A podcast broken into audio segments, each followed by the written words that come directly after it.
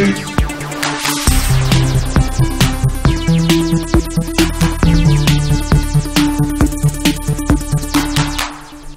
what's up, everybody? Happy Tuesday night. It's Game Face episode 28 right here on Sifted. I'm Shane Satterfield, And I'm Matt Kyle. and we are here today to deliver to you the best of the week in video games. It's been a pretty good week for Sifted. Obviously, the big debut of Pachter Factor went off this weekend without a hitch. Well, maybe a little hitch. Didn't quite go up at noon like it was supposed to. Nobody, nobody saw that. Yeah, no, people saw it. Like, it's hilarious, dude. Like, it went up, and like, it literally was up for I think a minute. And I found an audio issue in it, like right off the top, and I was like, "Oh crap!" Like, I have to like fix the audio, and there's a whole process that goes on. Like, you have to like re-render it in the mm-hmm. editing program, and then it has to go and get compressed, and then it has to get uploaded through the FTP, and then it has to be brought in through the admin. It's this crazy like thing that you have to do just to replace a video. In that minute, like five or six people found it, and like one guy had watched it to like the second topic before I like got it off the servers. Impressive sifters, impressive stuff. So I did get it back up like an hour and a half later. That's how long it takes just to do that whole process. But after that, I think it all went well. I think everyone liked the show. I think everyone was surprised how long the show was. Yeah. It's not going to be that long going forward. You guys aren't remembering like he he kind of introed like who he was in this episode, and then he kind of explained like the whole genesis of Hello Babies. Like that took up like five or six minutes or something like that. So most episodes are going to be anywhere from like twelve to fifteen. They're not going to be around twenty going forward. But uh, overall, really happy with the reception. Everyone seems to be happy that Pack is back. Um, he seems to be happy that he's back. I think he's excited that he's back to doing the show again, which is great. So thank you to everybody who went on social media and uh, retweeted and uh, same thing on facebook. Anyone who shared it i really appreciate it. It's a big deal. Stuff like that makes a big difference in the modern internet environment. So thank you very much. And please keep doing it. Um, there's still a ton of people out there. There are millions of people that don't know pack is doing a new show still. So when you see us post the links for that stuff make sure that you send them out to all your followers and all your friends. And uh, we will greatly appreciate it. Uh, i have another announcement coming up this week we are going to launch a new feature on Sifted called Gifted. And uh, what Gifted is, is it's a way for you to give people subscriptions to Sifted, or if you want to request a subscription to Sifted, you can do that as well. So it's a really cool interface. Uh, basically, you can go and you can just buy a subscription, and then you can put in someone's email address and send that subscription to them as a gift for the holidays. Um, likewise, if you're a trial user or you're a basic user and you would like to become a premium user, you can go into that same interface. You can put in as many email addresses as you want, and you can basically send that out to everybody who buys you stuff for the holidays, and they can buy you a uh, gift certificate for Sifted. So it's something we've wanted to do for a long time. We're finally getting around to it. Kind of had to crack the whip with the holidays here and get Brent on it, but it is almost done. In fact, I think it is pretty much done at this point. It's launching before the end of the week. I think you should call them gift certificates. Well, we spell it G I F T D, just I like figured, sifted. yeah. So yeah, so you'll be seeing that rolling out before the end of the week. And then last, on last week's show, we talked about the forums. Uh, so what happened was after we did the show, I went back and started actually looking at the forums. There was a bunch of stuff that we needed to fix before it really got into your hands. Uh, but the other th- part of it too is that the response to it was so positive from all of our premium subscribers that we're just going to open it up to all premium subscribers. So the basic kids will not be able to get to the forums early, but anyone who is a premium subscriber will be able to get into the forums probably tomorrow. There will be a big promotional image on the homepage to let you know they're there. Um, they're looking real good. They're looking unlike any other forum you've ever seen. We have hand custom built these things from the ground up. This is all our own code. Uh, none of that vBulletin stuff that you see all over the internet. Um, it does a really good job of featuring people who are premium subscribers to give you a little bit of clout on the site if you guys have went and spent the 30 bucks to become premium.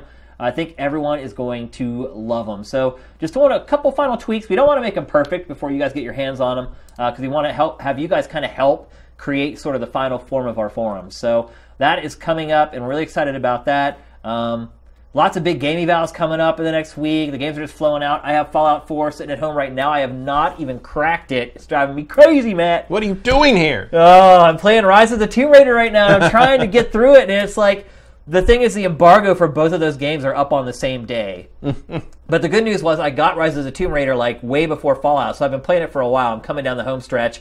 We're going to talk about that game on the hmm. show today. Which category of the game eval does not Fallout 4 knock it down for. Yeah, exactly. so it, it is hard. Like I go to sit down to play Rise of the Tomb Raider, and there's Fallout sitting right there, right next to my Xbox One, and I'm like, man, I want to play it so bad. So, and there are all those video leaks that came out this week. Yeah. Did you watch any of that stuff? I watched some of it, but I didn't want to. Yeah. Yeah. I'm not. I'm not a big anti-spoiler person. But I'm just like, well, I don't need to watch someone else play something I'm going to play in like six days. Right, a handful of days, yeah. So, so anyway, lots of big stuff going on on the site. I'm really excited about it. I hope you guys are too. But for now, let's get to the big six. All right, so hot off the presses, Matt. Whew. Big news cracked last night. I think it was like midnight Pacific. The story came out. Yeah. Activision purchases King.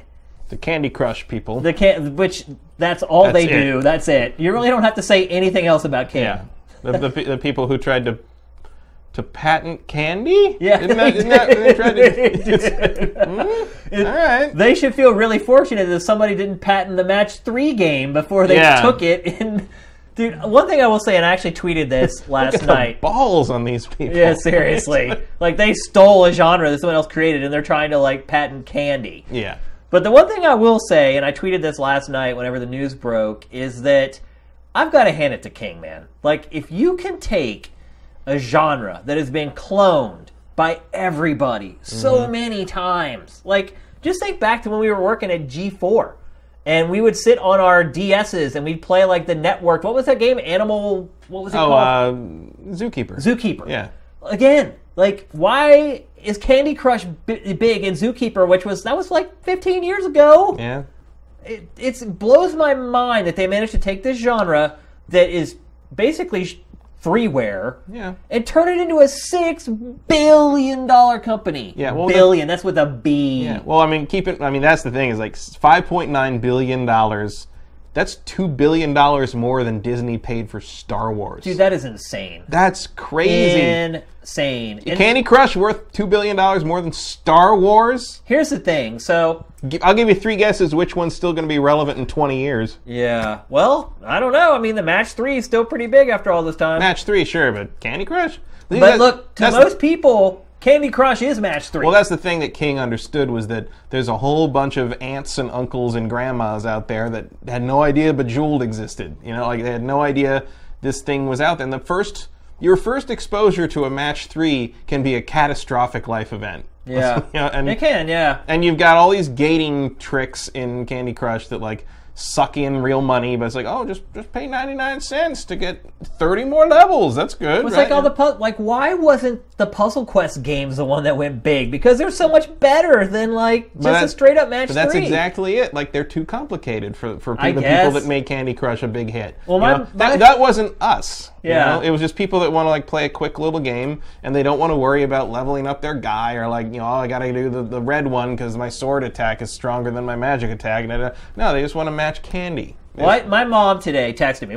When my mom texted me about video games, you know a story's big. Yeah. And so she's like, Shane, like I saw Activision bought King today, and like she loves Candy Crush. She spends money on Candy Crush, and she's like, why would they do that? And I was like, to reach people like you. Yep. They this gives them the gateway to basically use King as a Trojan horse to get their properties in front of you. So, look, I wouldn't be surprised if there's like a Call of Duty crush or like mm-hmm. a Destiny crush or whatever. I mean, look, I'll play a Transformers Crush. right? I, I know they still have that license. I mean, I'm sure that's going to happen. I mean, but going back to what I was saying, like what King did here is just mind blowing. Yeah. Six billion dollars for a match three franchise, and like you say, well, why would they pay that much for it? Well, the truth of the matter is, is like if you look at this, the price of the stock for King, that's pretty much what they're valued at. Like. Mm-hmm. It's a little more, but you have to pay a little more. You can't just pay the stock price. Yeah, you- you gotta make it company. worthwhile to the people Right. selling the company. Yeah, so I mean, financially, it makes sense. And, and Michael Pachter came out today. Is you know, on these days, Pachter just gets the work, baby. Like Right. every, and again, when you curate for Sifted, you see every article about every story, and every single outlet had reached out to him for a quote. And basically, his quote was like, "They got a steal. Activision got a steal at six billion dollars." Like, I just, the world's gone crazy, Matt. It has gone crazy. When does Sifted get a branded match three game? I'm really starting to rethink the strategy here. Maybe I should have just started a match three. Well, game you could take you could take each of the little the story squares, and they could all be and they, all the different colors. Like you have to match them together, Yeah. and then when you when you clear the board, you get like the last story pops up. There it is. Yeah. so huge, huge story. I mean, look. Do I? I don't. Do you think Matt that at the end of the day that Activision is going to get its value out of this? I don't know. I mean, I assume that if someone who spends six billion dollars for something, they have a plan. Yeah, for sure. Um, I mean, look, they didn't just like wake up last weekend and were like, "Hey, why don't we think about buying King?" Like Right. they've been thinking about this. Yeah, for, this has been in process. I I understood the multi-billion-dollar purchase of Mojang better.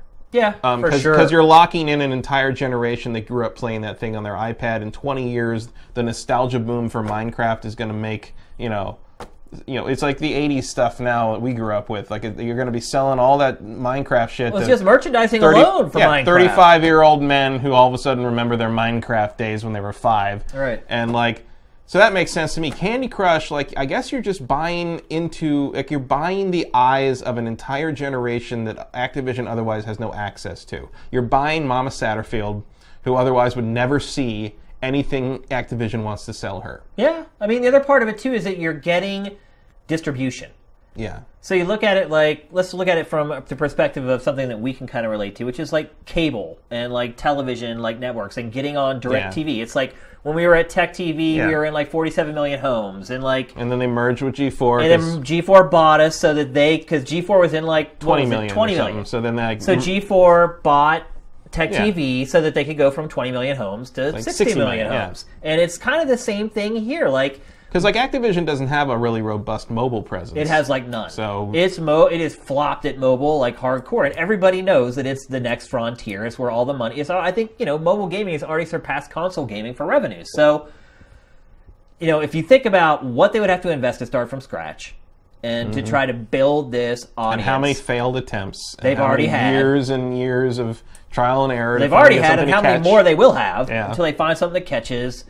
Still, six billion, man. That that's six thousand millions. that's insane. Yeah, well, it's like what is it? The uh, it's like a million seconds is three months. Yeah. and a billion seconds is thirty-three years. Yeah. So like that's a good the difference way. between a million and a billion is big. It is huge. like that is a lot It of really things. It really is. Like, and there's six of them. a lot of dollars. There are some people partying hard tonight, Oh, yes. man. Hopefully they survive so they can spend all their money. Like I hope I hope whoever drew those jelly beans like never has to work again. Because good job, sir or madam, whoever did that. And it was funny too. Like I was gathering media for this segment, all the media you guys have just been watching uh, through the through the show, and like they just do things completely differently. Like they have. I was trying to find videos that they had created that lasted more than thirty seconds. There was two. one of them was like a two-minute documentary about the making of Candy Crush, and the other one was about Well, we this. played this bejeweled thing, or like, what if it was candy? yeah, exactly. What if we charged you for that? Mm. Exactly. And then the other one was like a, a like a two minute video on a launch party for one of their. and dude, it was so crazy. No story trailer. Dude, there was nobody at the party. Like literally, it looked like there was like ten people there, but you could tell they had spent literally probably like fifteen million dollars on the party. Like they had like rented a boat that went down the River Thames and down through London. Like it was just. Well, every single one of those people is worth a whole lot of money. Right They now. are. So- They are worth a whole lot of money. So what I say is touche, King. Like I, I'm not gonna hate. I'm not gonna be jealous. I admire what they did. Like whoever ran that business is really freaking smart. And yeah. They played it a little dirty in places, but uh, it worked, didn't it? Yeah. Well, I guess you know you saw this week that too. Facebook came out and said that they're gonna halt the Candy Crush requests on Facebook. Wow. Thank God. That to, to be spammy enough that Facebook says enough. That's I didn't even know that was possible. Yep. Well, yeah, they said this week uh, Zuckerberg came out and said, "Yeah, we're going to stop allowing them to do that." So it'll be interesting to see how that affects their business because I would Yeah. guess that it probably has a significant impact on their business. So It's like one of those things where it's like you know you see those businesses are successful because that like the, the legal loophole hasn't closed yet. Right. You know, and like once it's closed, no one else can do anything about Like it. Uwe but Boll. it's still Like, yeah, like Uwe Boll. That's true. Like we've been mercifully free of that for a while now. Yeah, because the loophole got closed. Yeah, the tax loophole got clo- closed, so now he can't make those m- movies anymore, and he's not happy. he is not happy about it. That's for sure. So, I don't know. Again, congratulations, King. I I wish I had done what I don't even know what they did. I was about to say I wish I could have done that, but I don't even know what they did. I wish I could do it. I look forward to reading the book. Yeah, 'Cause yeah. that- there's a book there. There's definitely No a book question. there. There's going to be another book written after all these people get all this money. Yeah. what they do with it. So, again, congratulations. Best of luck, Activision. I honestly don't think it's a great investment. I think maybe half of that I could see, but you I wouldn't. I mean, but then again, I feel like if you have six billion dollars, what are you doing? Yeah. it's, like it's like you're not. You win.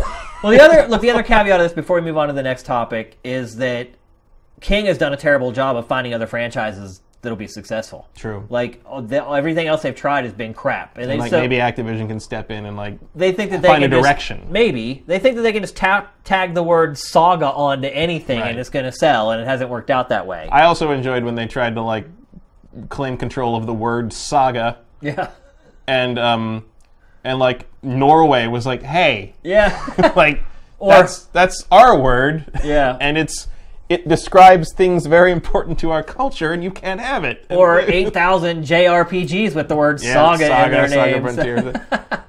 but I just like I like the it was great to me. I mean, yeah, people other people call things saga. There's the Star Wars saga, but I love that like like Norway was like, hey, um, that's important to us. Yeah, like we would like to continue being allowed to use that word because it means a thing. I also get a little weepy too when I think about how many awesome games for consoles could have been made with six billion dollars. Yeah, I would have bought a lot of Shadow of the Colossuses. Yeah, I would have bought a lot of a lot of good stuff. So Yeah. it's a big bet for Activision. We'll see how it all plays out. I am not optimistic that it I was a smart need move. I wouldn't need anywhere near six billion dollars to make my uh, Just Cause Three with a Jedi game. yeah. Just saying. So hopefully Sifted is still here like five years from now when all this plays out and we can go back and say we were right. Well, ho- hopefully someone buys us for six billion dollars. yeah. and and we can also we can all say we are rich. Like, Well, that would be great. All right, it's time to move on to the next topic. It has been, I don't know if I would say it was a big week for Nintendo, just lots of little things. yeah, it, Nintendo popped up a lot. Yeah, and they were none of them, the stories were huge. Well, so maybe the mobile stuff was huge, but just lots of little things. So we wanted to kind of corral them all into one topic, like a Nintendo roundup, if you will, for the week. Uh, the first thing we're going to talk about is Miitomo, or is that Miitomo? Miitomo, I guess. I Miitomo, I. Miitomo. I guess it depends on whether you're in Japan or not. Yeah, I think Americans would probably say Miitomo. Yeah, that's what how I was saying it anyway in my head. Me tomo. I mean, it's a lot of vowels for an English word. Yeah. So basically, Nintendo has announced its first mobile app. I wouldn't call it a game. I'd call Yeah, I it. don't, I don't really know what it, it's. It's a presence. It's really just like a social network that works with Mii's. Is Mm-hmm. the best way I can tell. Um, I don't know if it has like Street Pass function. The, the bottom line is that the details are very, very scarce. There's not a lot of Yeah, it's, information. it really seems like Nintendo's just sort of sticking its toe in the mobile water Yeah. to see what ha- and see if there's any piranhas in there. yeah, so it, I mean, it's kind of like a Miiverse for mobile phones, where you have Yeah. your Mii that like represents you. I don't know if they're street passing it. I don't even know if mobile phones can do that. I don't know. I mean, I, if you choose to share that info, but that seems kind of not Could you do that through Bluetooth? Yeah, well, you can do it through the cell network. I mean, you know, it's like you know, like the big like like I'm saying like physically. Like, yeah, I mean, like Ingress and like those games like that can tell you if there's a player near you, Right. and that kind of thing. But you have to choose to share that with the phone and with the app, and so Well, I mean, the which is stuff you know, on 3DS is like that. which too. is yeah, but like it's the the 3DS thing is a lot more anonymous, whereas like you know a lot of I mean I'm sure they'll do it their own way, but like the the the, the, the way it does it on like most of the apps I've seen like is a lot more real time. You know, it's a little more hey, I could go find this person if I really wanted to kind of thing. Yeah. And uh, that's not really how Nintendo rolls because they've got so many young players. Now, here's the thing: a lot of people are really down on this, and they're like, "Oh, it's going to be a failure and whatnot." And look, if it really is just a social network where you just dress up your Mii and like, and Mm-hmm. just send messages to each other and post funny pictures to each other, it's going to be a miserable failure because you can't compete with Facebook. I don't care who you are. I don't care if you're Nintendo. You're not going to be able to compete with Facebook. People are already using Instagram for photos. Like, trying to create a social network from scratch to get people Mm-hmm. on board with it, in my opinion, is really stupid. On the other hand, if it does have some kind of Street Pass functionality and it does work like the built-in game on the 3DS where you would then take your friends into like a simple RPG and play with those people, I think it might have a chance then. It'd be a fun little thing. Here's the thing: is I think, um, to some degree at least, like you know, I don't think a lot of people are going to care about this uh, outside of like the people who are already on the Wii U or on the 3DS. It's kind of a, you know, they're depending on their fans to sort of like pick this up and run with it. And I'm wondering if it's sort of like, it's their first foray into mobile. It's all got a, it's got a lot of connectivity to it. Is this sort of like a, a quick test? Like, is it kind of a stress test almost to see, like, all right, let's see how this platform works. Let's see how we deal with hardware that we didn't make. Let's Yeah. see how you know we have to how agile and how uh, you know what we have to deal with when one of these things goes live. Because it's kind of better to have this Miitomo thing be where all these disasters happen than like your your first big like Mario mobile game or something. If that launches and everybody's like this shit doesn't work, like that's a disaster. But if this has like growing pains, it's not as big a deal because you're dealing with your hardcore fan base who's going to be very forgiving, and you're dealing with like something that's not going to set the world on fire. So you kind of have time to figure out the, the bumps and the, and the jumps. So one of the big deals was the delay. It's not Mm-hmm. coming out when they said it was going to, and that caused its stock to just go into a free Yeah, fall. that was that was that dropped a lot more than I would have thought. Yeah, I was really shocked. And- Investors are really hot for this mobile foray, apparently. Yep, and then the other part of it is that you know people were disappointed that it wasn't like a Mario or a Zelda or something Mm-hmm. like that. But Matt, I honestly wonder if Nintendo is gonna put its big properties on mobile because when you yeah. do that, like it devalues those IPs. So it's like you know people expect to pay a dollar or two for a game. So if you put out a Mario game on mobile and you only charge somebody a buck or two for it, suddenly it's a lot harder to ask them for that $30 handheld game or that $60 console game because Mm-hmm. the other part of it is that mobile handsets are really catching up tech wise. Like you look at some of these games on like Yeah, they look smartphones, they look pretty damn good. Like, Yeah. I mean, look, they have an advantage in that they're being displayed on a small screen, and so it's shrunk down. And you know, if it was blown up at 1080p, it probably wouldn't look half as good as it does. but, But, even on like iPads and stuff, you know, it still looks pretty good. but look, the 3DS is getting away with that big time. I mean, Oh, yeah. you try to blow up a 3DS game, it looks atrocious. So. I don't know, Matt. Like, I am really wondering if we're going to see Nintendo's big properties on mobile, and if we do, I feel like it might just be like Match Three stuff. Like, there's Yeah, th- Pokemon Shuffle already, Mm-hmm. and like, I think it's going to be a very long time, if ever, that you're playing the new Pokemon, legit, full-fledged Pokemon game on a mobile platform. I think you're gonna. I think maybe they're, they, you know, they might be picking and choosing properties that will become mobile properties. Like, I think Pikmin makes a lot of sense in a touchscreen environment. And it, look, it hasn't done all that well on consoles Um, Right. in the first so try place. it over so- there. Try it as a free play thing. It's also got all the the product placement of all the you know little artifacts that you know the Duracell batteries and all that stuff, which is another revenue stream you can Imagine take paying to get the Rock Pikmin. Yeah, or, what, or- I or mean, like- there's a model there for sure for or that game. powering them up. Like you know, Yeah. you, can, you can pay real money for like you know a power up that makes your Pikmin invincible or super hard to kill for like five minutes or Right. something. Or like watch you know you pick up a Duracell battery, watch a Duracell ad. You get a little power up for that. You know, like there's a lot of integration you could do there. But I'm thinking, you know, what I'm describing is very run of the mill mobile. I don't. Expect, What about a Pokemon game where you just have to pay for every Pokemon you add to your party? Instead of finding them and capturing them, you you can just pay for them. so call a Pokemon amiibo? Is what that is. it's like Pokemiibo. Pokemiibo. um, no, I could see. You know, what I'm saying is very standard mobile stuff. I'm sure Nintendo probably will think outside of the box more. It'd probably be a lot more, a lot smarter than we are about it. Yeah. Yeah, but then on the other hand, who knows? You know, like I know they said a couple, a few, like last week or something. It was like they're talking about how like oh, fans really want like an open world in the new Zelda game. So instead of giving them what they asked for, let's give them something they won't expect that's similar to what they want. And I'm just like, no, Yeah. just give us what we want. Like you know, and like, but you know, there's people that will always say there's like Nintendo knows better. Yeah. Um, but sometimes you got to look at the sales and be like, do they? Sometimes it doesn't Sometimes seem not. Yeah. Sometimes maybe you should just give them Skyrim with. Skyrim with Link. You know, Right, maybe that's yeah. you know, I don't know. But uh, it's going to be very interesting to see, and I think you're right. I think they're going to hold their big. You know, I'm sure they'll make appearances, like maybe like, you know, kind of like a WarioWare style game Right. might include like a lot of the big shots, but like as like far as like a full fledged. You know, one thing I will I I will speculate on if if any of their big properties were to have a full fledged mobile installment, I would say that's where they put Metroid. Ah, I don't know about that. I Although, hope it, although it hasn't sold well either. So Yeah, I hope not, because I would prefer full fledged, you know, we uh, whatever NX uh, Mar- Metroid game. But I wonder if that's where you put like a Metroid 2D game at some point.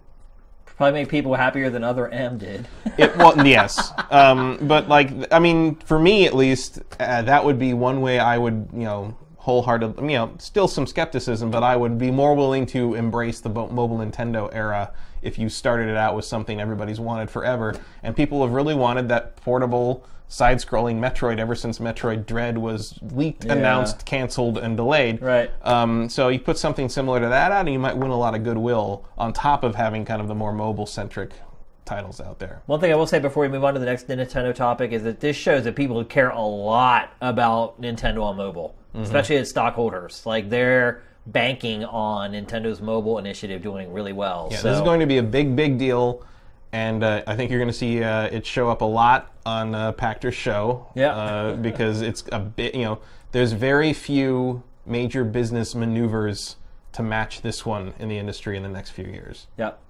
All right, so the next Nintendo topic we want to talk about is an executive from EA came out this week and said that yes, Electronic Arts would consider working with Nintendo again on the NX. I think it was his quote was like, "We're open to any and all opportunities with Nintendo in the How many times are you going to get back together with that dude? Yeah. it's just like, This wasn't Peter Moore, by the way. I think this was some guy from Europe who this quote was attributed to. So, what we want to do is we want to go back and and start off by looking at EA's relationship with Nintendo. So, when I look back over the last couple generations of consoles, thinking about what EA has done with Nintendo, there's only really one game that really sticks out, and that game is Boom Blox. Mm-hmm. That was the one game that Nintendo that that EA made specifically for Nintendo's hardware with its hardware in mind, made use of the hardware. It was original game that wasn't on any other platforms, supposedly developed with Steven Spielberg, which I still wonder just how true that is, but mm. so this game, I loved this game, Matt. By the way, I will great. say I loved Boom Blox. I anytime people would come over, I'd like push it on them. They look at it be like, I don't really want to play that, man. And I'd be like, No, you got to Try play it. this. Try it. It's so fun. It's like 3D Jenga. Like it's so great. No one would ever want to play it, and it ended up selling terribly, and it did nothing. And so that was like, and I wouldn't say it was a big bet, but I'm sure they probably gave Spielberg more money than he should have got for his idea Yeah. or whatever it was. So it wasn't like they spent nothing on this. And so then they kind of moved into like the active stuff. Like there was a game called EA Sports Active that was like an exercise game. That game actually did end up coming to like some other platforms. I think it came to both 360 and PlayStation 3 if I remember correctly. It's sold with these weird like things that you strapped onto your like arms and your legs and like these weird bands and stuff that you used. That game didn't do well. That had a whole like man, I, I remember that stuff as like a. thing. I remember that stuff like it was a dream. Yeah, I it know. was so Bad vain. dream. and it had look, it was crazy how far they went with this stuff. Like it had its own website where you could go and like you'd take your little band and you'd upload it through Mm-hmm. USB to the website and it would track your progress and like It's kind of ahead of its time when you think about the Fitbit thing and everything. oh yeah, it really was. But you know, it was for these consoles Yeah. that went away and As, so all the as hardware any Sega fan can tell you, uh, being ahead of your time in this industry doesn't always pay off. eh, not even just in this industry in all honesty. True. That's just kind of the way it is. And so that was like a big initiative for EA on Wii. That failed, went away. The next one was they kind of mutated the Sims franchise with My Sims and made it like a cutesy Sim. And look, most of these games are the games that sold a million or better on the Wii. Um, all these games we've been talking about sold at least a million, except for I think Boom Blox didn't. But My Sims did, and it was like the cute, cutified version of The Sims. Allowed people to dress up their characters again, a really casual game. It was completely out of the typical wheelhouse from EA, and something that they normally would never do on the Xbox platform or the PlayStation platform. Um, then comes the launch of the Wii U, and so EA kind of adjusted its strategy for the Wii U and kind of went all in on the core games. And so at launch, they had Need for Speed Most Wanted. And I remember the developer from this game was so pissed off because they went the extra mile with this game. Like a lot of the of developers were just porting stuff over to Wii U and weren't really paying attention to like the functionality of it or really writing to the metal of the hardware to get the most out of it. The developers of this game like wrote to the metal on the Wii U and delivered an amazing game. It was a great port. It looked incredible. It ran incredible. Uh, the game got pretty good reviews in general, not just for the Wii U, but but uh, for other platforms as well. And it tanked. It did terrible. It Yeah. sold like nothing. I remember people calling it out as like this is the definitive version. Right. The game. developer did. He Yeah. said this is the best version we've made of this game. Completely tanked. And so the other game that they had was Mass Effect 3. And if you remember when that came out for the Wii U, the Mass Effect trilogy, I think it had just come out or was about to come out. Yeah. And instead of like the Wii U getting the Mass Effect trilogy, the Wii U got just Mass Effect 3. Right. And look, say what you want about the ending of it or whatever, this game got huge review scores and was a Game of the Year candidate for pretty much every publication. It frickin' tanked. And so that was basically the entirety of the of games that EA made for the Wii U. They made Madden for one year and FIFA for one year, and then those two games. They released four games for the Wii U, Matt. So, do you think this is just lip service that EA is giving Nintendo? It's like they just being politically correct and being like, No, I think. Uh, well, I mean, I don't know how many times you can go back to that Nintendo well before you finally learn uh, that it's you know EA's had some trouble in that regard, like you like you say. But like, you know, Nintendo is is a major player. They're a major factor. I mean, look, Matt, they could, this they isn't- could, but they could come. You know, you never. I think the thing that EA is doing is like you never know when Nintendo might actually strike Wii again. You know, But look, even on the Wii, when they had a hundred plus million install base, those those were the only games. My Sims, yeah. EA Sports Active, were the only games that sold a million copies for EA. And if you could look, we can go back a generation. one percent. Right. of the- of Exactly. the- of the That's what I'm install base. saying. Less than 1%. Way Mm-hmm. less than because it sold way over 100 million. You can go back to the GameCube era. And look, they actually really backed Nintendo then because they Oh, yeah. kept putting out Madden year after year on the GameCube. On a I- tiny little disc. and there was one year where I think the GameCube version of Madden sold 26,000 copies. And they kept putting it out. Like, so you can see the gradual weaning of EA supporting Nintendo. And to the, bo- the broader topic I'm trying to get at here is it's not just EA. If you look at the other third party publishers, it's been the same deal. Some of them got out earlier. Like if you look at like the N64 area, like 2K was there and mm-hmm. Take Two was there. Like they made games for the N64. Got to the GameCube, they put out a couple. By the time they got to the Wii, they were done. They were out. No, you know, Rockstar laughed when people asked them if they were going to put out Grand Theft Auto for the Wii. Like I remember that was a dagger to some Nintendo fans' hearts. But and so some got out sooner than others. Ubisoft, you know, they were all in at the launch of the Wii. They put out probably the definitive version of Assassin's Creed 3 at the launch of the of the Yep. Wii U. And now, you know, do they you think they're going to come back? Like it's Same like with Arkham City. it's like the graphics say right now, no friendo. Like, do they ha- does mm-hmm. Nintendo have friends left in the industry as far as third parties are concerned? They're going to come back and like jump in at the beginning, or is it going to be like a wait and see approach where they wait to see if it blows up, and then we end up getting a bunch of crap games anyway that we don't really want to play because they're Nintendo-fying their library? Mm-hmm. Well, the Wii U support, like I think, was very cursory. It was very. I think that was certainly lip service, but especially in the like, yeah, Mass Effect Three, really great game, but like, what do you release as a launch title on a platform that's clearly going to have mainly as an audience Nintendo people, Nintendo fans, who either they were Wii gamers and they didn't play the other Mass Effects, or they are multi-platform gamers and I guarantee they play the other Mass Effects. Or if they haven't played the other other Mass Effects, why do you what'd you jump in with three? Like it's a weird thing to launch with, you know? Remember there was Batman, the Arkham City Armor Edition. Yeah, I mean, and again, probably the def- you know other than the PC version, probably the definitive console version of that game. Um, but no one cared. And It- so that's my thing is like, so they got a couple third party publishers to put games out at the launch of the Wii U. All of them bailed pretty much directly right after. with Ubisoft even saying like, yeah, we have a game finished for the Wii U, but it doesn't make financial sense to actually release, Release it. it. We've spent the money to develop it. We're not going to put it out. and granted, that game was like some junky mini game compilation or whatever, but still, But that was also Ubisoft's bread and butter on the Wii. it was. so And so that's what I'm saying. Like, so you you see this gradual weaning of Nintendo platforms by these publishers, and now here comes the NX. It's like, do they even like put out that token release at the beginning of the console's life? I don't know. All I can say is that uh, Nintendo's like presentational pitch to these guys better be good.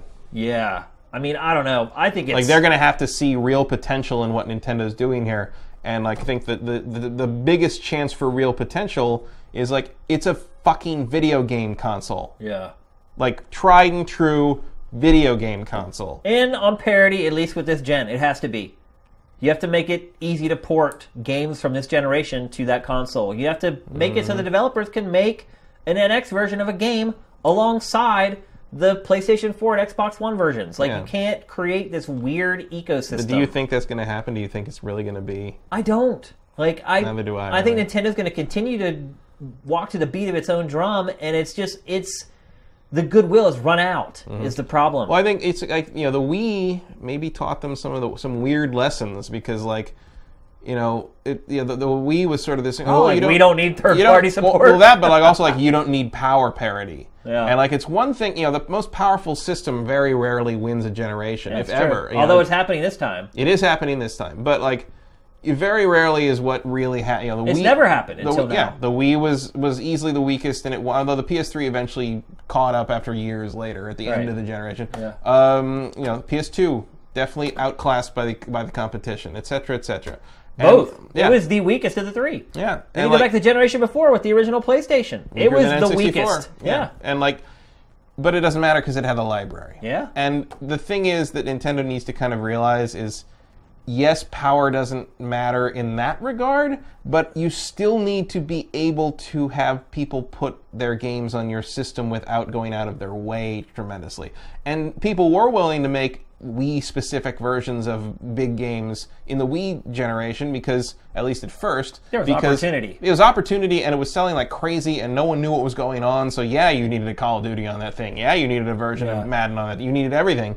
But like, you know, you're hitting a point where people have. I think the publishers sort of expect the Nintendo stuff to kind of sell Nintendo games and that's it. So it would behoove Nintendo to have a platform that is like porting a major multi-platform release to it is a no-brainer. It's just like, oh, it's just like a PC architecture. It's on parity with like the Xbox One. We can just move it over, and we don't have to like cut content or change texture detail or do anything like that. It's just an easy thing, and like you know, it makes it. Yeah, that's the other thing is like Nintendo needs to make it possible again for someone who owns a Nintendo console to not need another one. Yeah. Like a Nintendo console needs to become a viable Well, the Nintendo console. console has been the second console since the N64 era. yeah.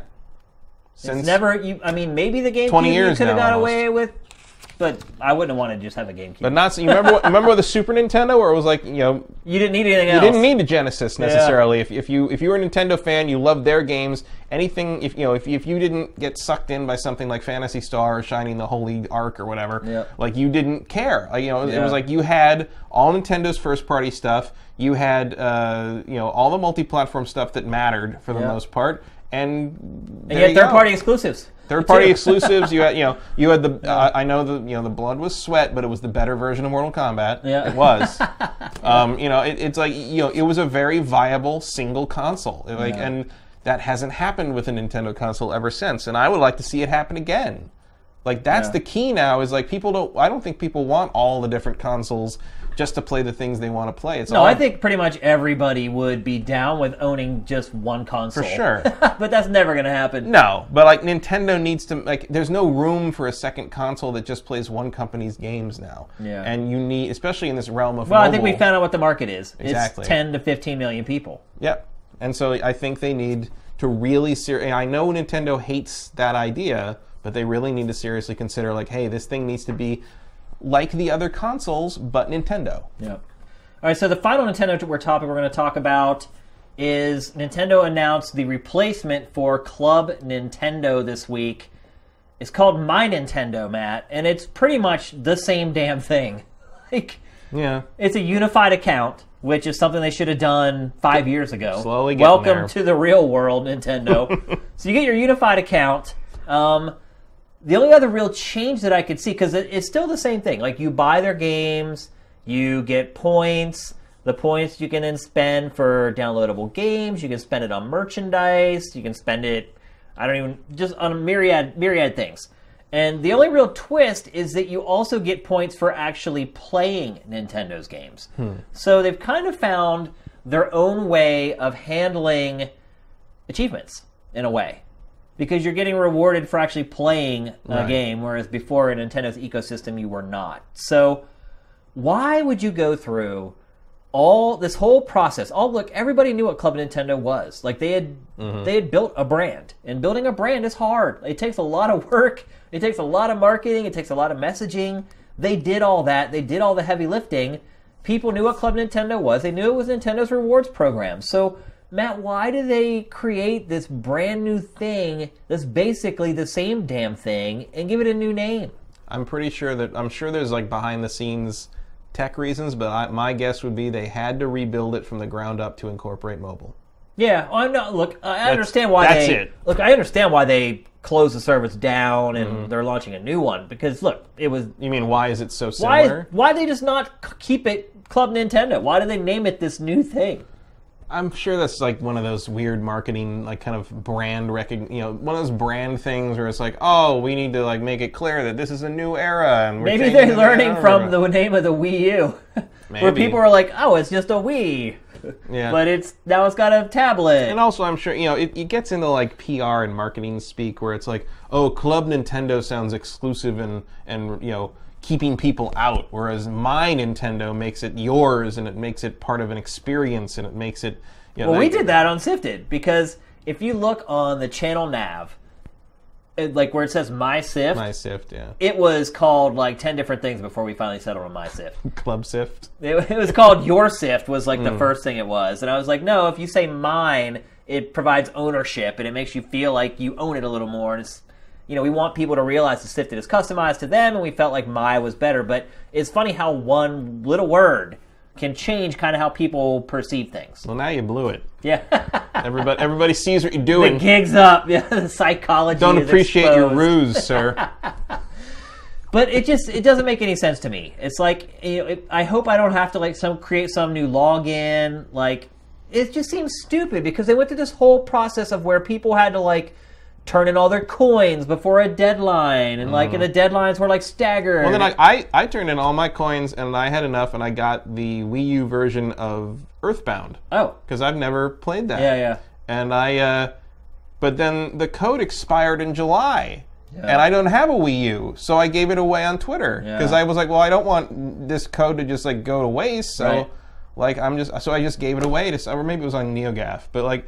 I just gave it away because I'm like, well, I can't use it, and I don't want it to go to waste. So, but I'm like, what? What was the point of that? Like, it expired like two months after I got it. Like, it was really weird. The whole And I- thing just doesn't make any sense to me. Look, I, I wouldn't say the whole thing. I mean, obviously them updating their their Right. service and But starting completely over and making everybody do that thing. I mean, I'm sure there was a reason for it somewhere in there, but we'll never know on the back end. It's- but like, I, I can't really think of a reason why they would have to do that. Like, why couldn't they just hold your coins and all your points until they're ready to launch the new service? Call it Club Nintendo again.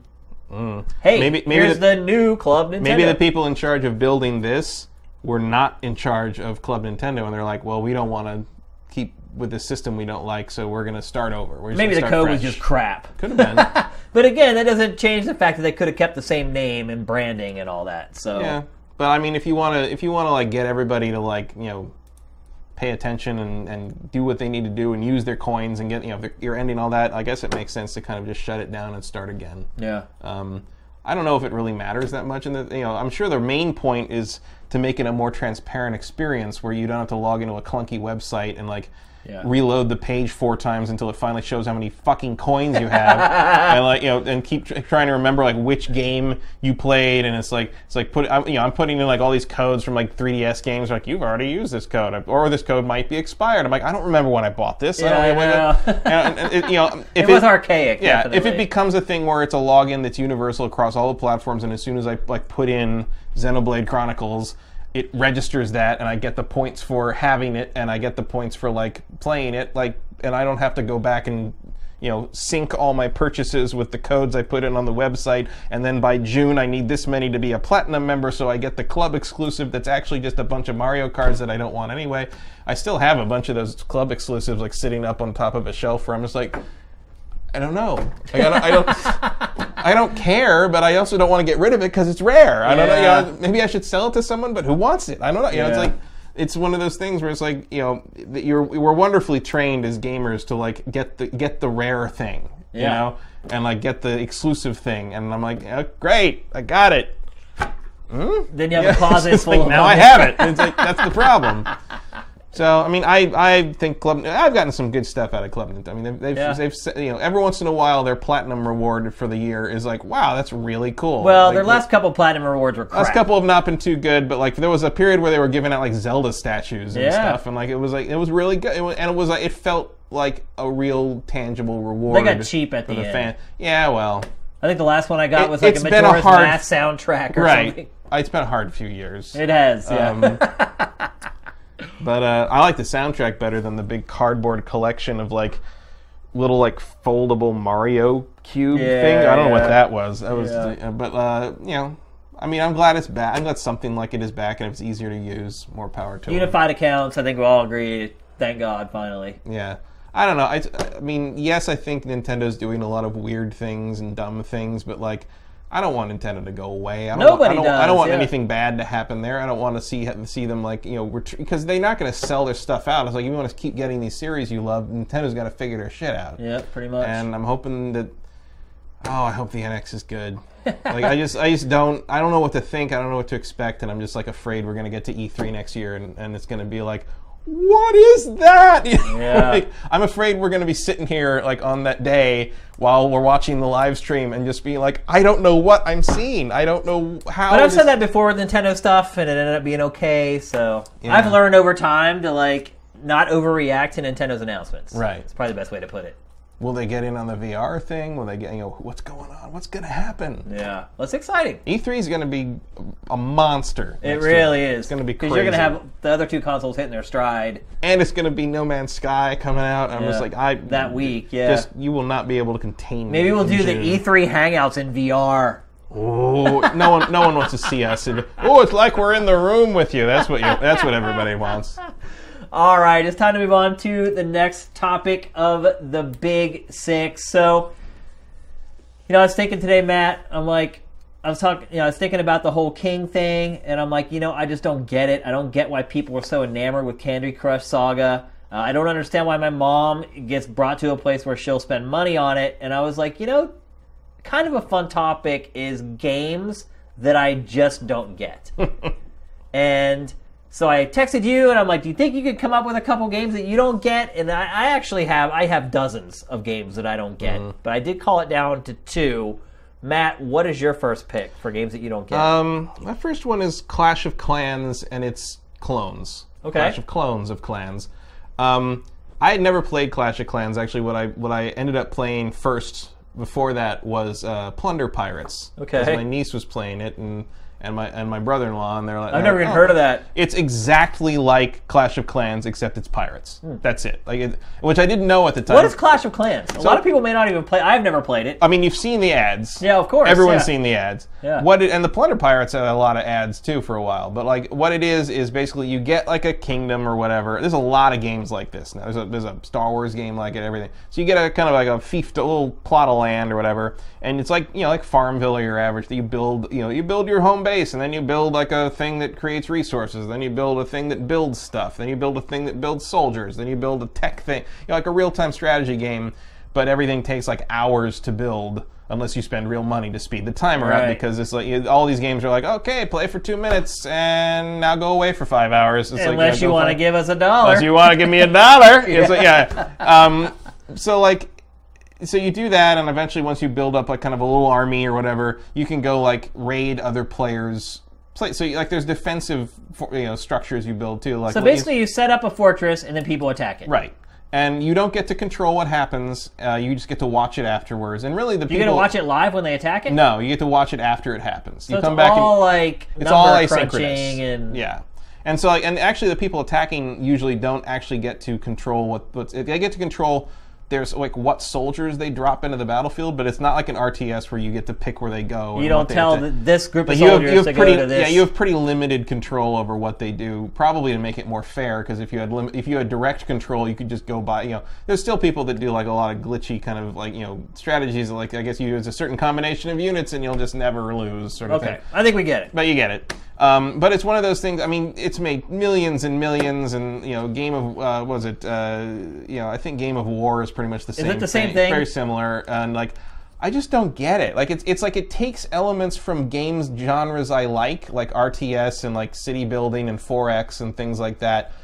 And it makes them really boring and annoying. Like it's just like it's like and not interactive. no, it's like it's like it's like I said like before the show. I'm like it's like three minutes of, of doing clicking things and gathering resources and building stuff, and then go away for a while. It's like it's like Yeah. a cigarette. It's like smoke me for three minutes and then okay, you're done. Go away. I've killed you a little bit, and you can come back in an hour and have some more, And I'll I'm gonna kill you a little bit more. and that's that's like what these games are to me. Where I'm like, it's like I'm dying three minutes at a time doing nothing I enjoy. Yeah. Like it's like it's like at the end, I'm like, you're gonna add up all the little minutes I spent playing Plunder Pirates or Clash of Clans, and I'm like, oh my god, I- what did I do? What did I do to myself? It's like I could have been playing anything else, but I'm playing this. Why am I doing this? yeah. And I, you know, I did play it for a while until I realized I just don't care, and I stopped. Yeah. And um, there's people that still play, still you know, play endlessly, and I know people are just you know. My brother-in-law plays it. I mean, I get the the When he hook- sees me at the holidays, he, he every year he's like, "Do you play Clash of Clans?" I'm like, you asked me that last year. Stop it. I told you I would never play it last year. I get the carrot on the stick thing. You know, I, Yeah. get, I get the but like but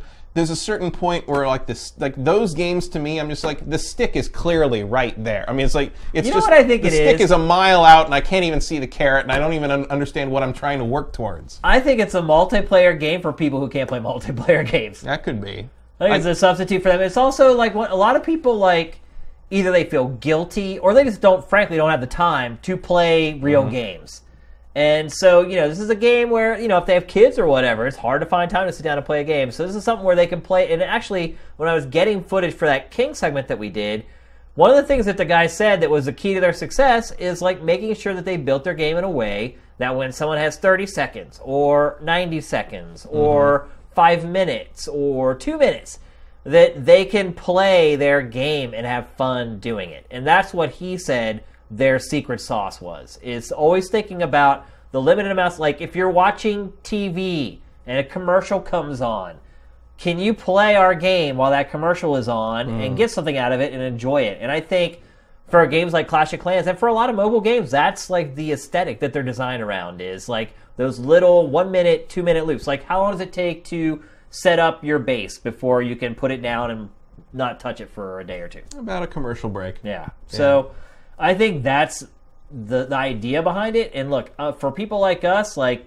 I would, I won't play games like that, but like my brother-in-law sure does. like he keeps Yeah. trying to get me to play the damn thing. So I agree with you. I don't get it either, but I can see where some people do. Yeah. I guess. I mean, there's a lot of games that I don't like get in the sense that I don't want to play them. Uh, Right. You know, MOBAs or like Team Fortress 2. Like, but I can look. I at, almost put Team Fortress 2 as one of mine. But I can look at that and understand why someone spends their time doing that. Like I can appreciate that in terms of like, yeah, if I was a different kind of gamer, I get why that would be a very appealing, fun thing to do. Uh-huh. But this stuff, I don't. There's nothing fun about this. It's like it's like it's like having another job to me. is, You know, yeah. like, oh, gotta check in with the clans. You know, I think it's it's like, just a time filler. I guess. So people yeah. aren't bored. My time filler is like Puzzle Quest ripoffs. Yeah. basically. I mean, Marvel Puzzle Quest, that new Ghostbusters match. Which is a match thing. three game. Yeah, they're all match three games.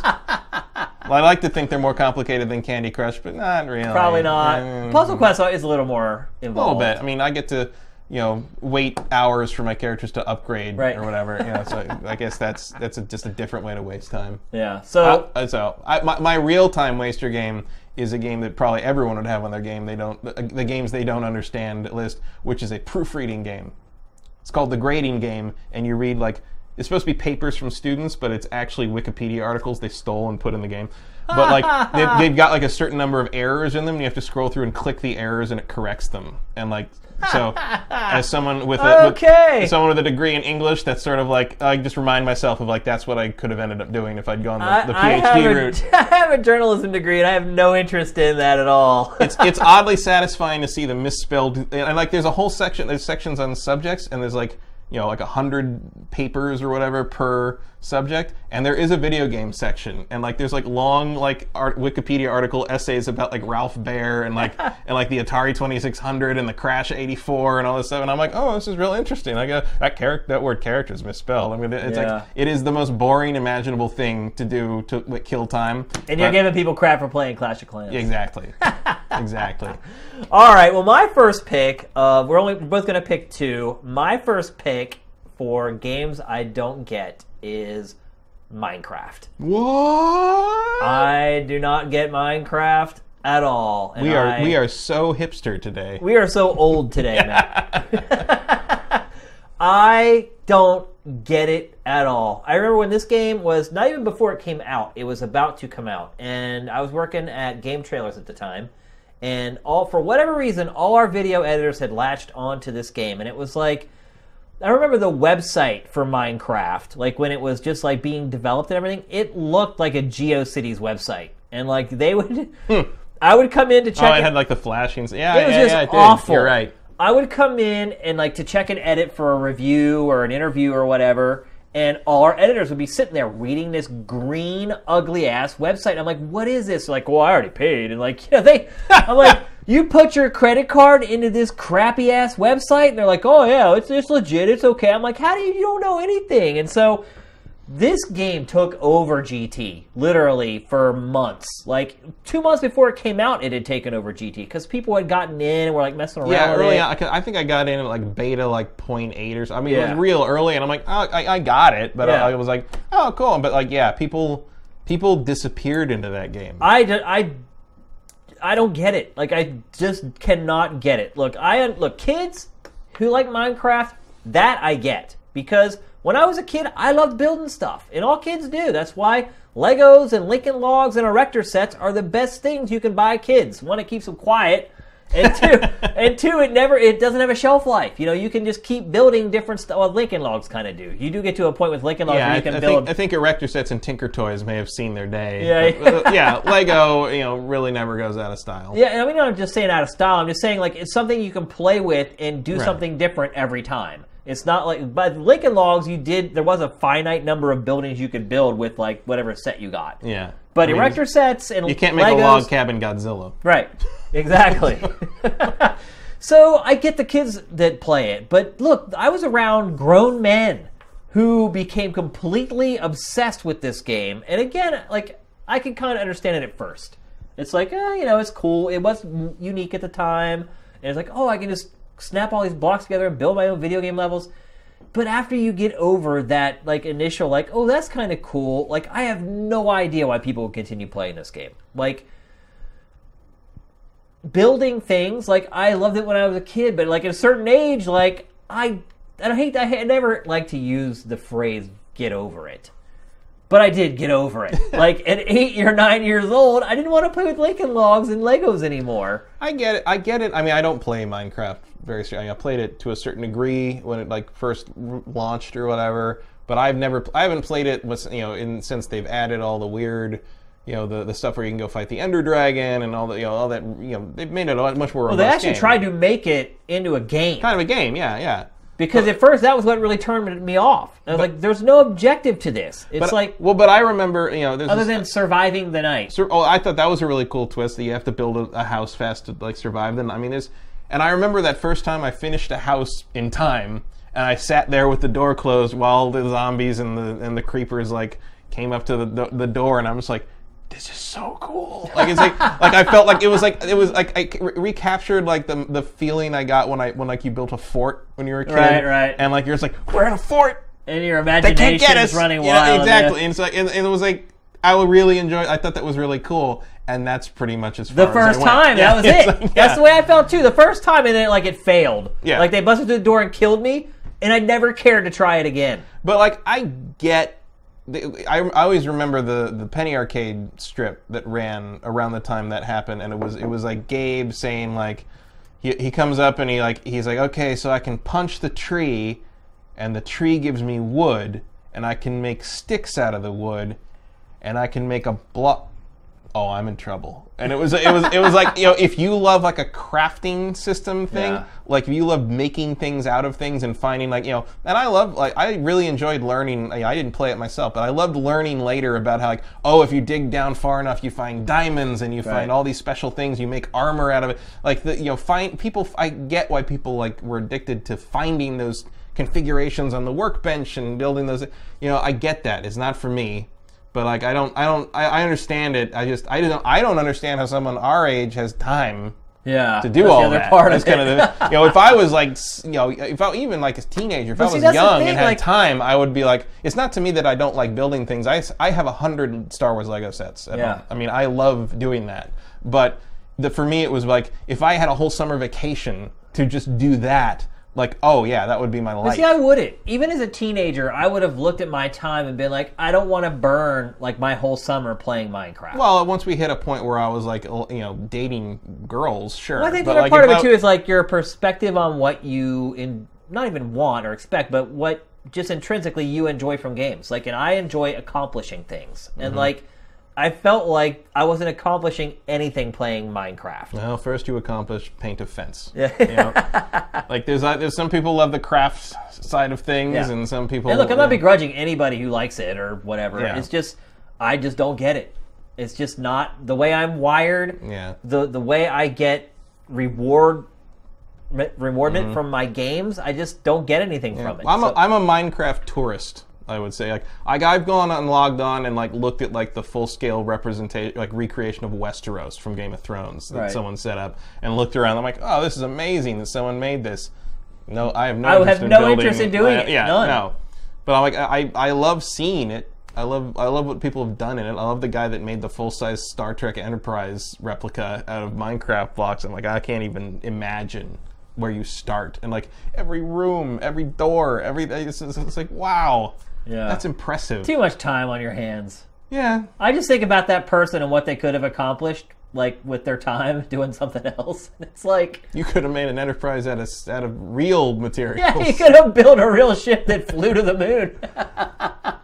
All right, Matt, what's your second pick for games you don't get? My second pick is probably going to be a little controversial, but uh, it's just, it requires explanation. So my second pick is Smash Brothers. Ooh. But let me get this. Let me explain. Um, I love Smash. Bros. I've been playing Smash Brothers since the first you know release. I am imported the Japanese version so I could play it first. All Star Dairanto Smash Brothers. Uh, and so I and shaved the sides of the cartridge off so it would fit in my American N64. Aye, aye. The whole deal.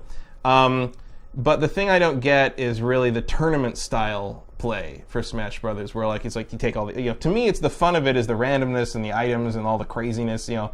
Uh, but when you when you strip it down to like the tournament version, like to me it just becomes tedious to uh, certainly to watch, somewhat to play.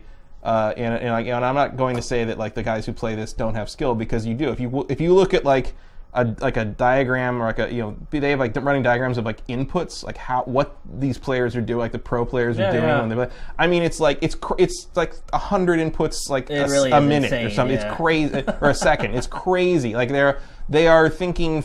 50 moves ahead like as they come but like to me it just looks like two like sprites rolling around trying to throw each other off a ledge and i'm just like i don't i don't care and You I, want full disclosure from me? sure I hate Smash Brothers. what I have not played Smash Brothers for more than an hour or two since the N64 version. wow at, at GT, Brent, the guy who built Sifted, he had an office across the hall from us, and at lunch every day, eight to ten people would pile into his office, and he had a little GameCube set up in there, and they would play all lunch and yell and hoot and holler. I never once went in there and played. I do not like Smash Brothers at all Oof. at all. I played the N64 version, not even that much. Like I bought it and I try to get people to come over. They'd be like, "Let's play Tekken." Like it is just I don't know why. And look, I love Nintendo games. I love Nintendo's characters.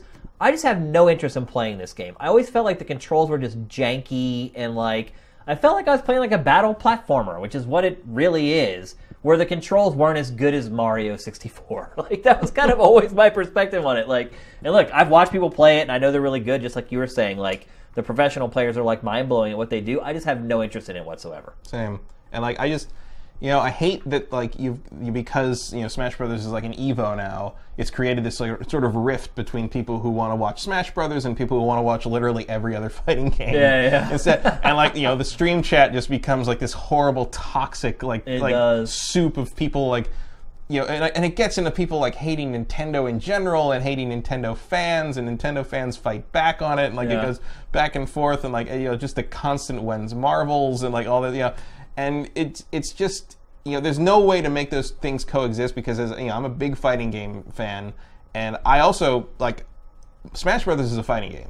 Oh, like Oh, yeah. I, will, I will not. I do. I think the people that go on about how oh it's a party game. Like the fuck does that mean? No, Like, it's, a fighting, game. Yeah. It's a, it's a very different fighting game, but it Yeah. is a fighting game. Yeah. It you know it belongs at Evo. It should be at Evo because it's a fighting game, and that's what Yeah, Evo's yeah. about. But like it's so different in terms of format and what you're doing that like and what you're doing, it's like it's weird to watch if you're Well, the object, first of all, the whole thing. Object's is totally it- different. Right. It's knocked it- someone off the platform. and it takes forever. It You know, does, and, yeah. and, you know, and, and you can't. You know, I get why you need a certain number of stock. You can't have it. You know, happenstance happens, and you can't have someone who accidentally make misses an input and falls off a ledge. Oh, sorry, your tournament dream is over because, Yeah. like, you know, you, it's like having you know two out of three on.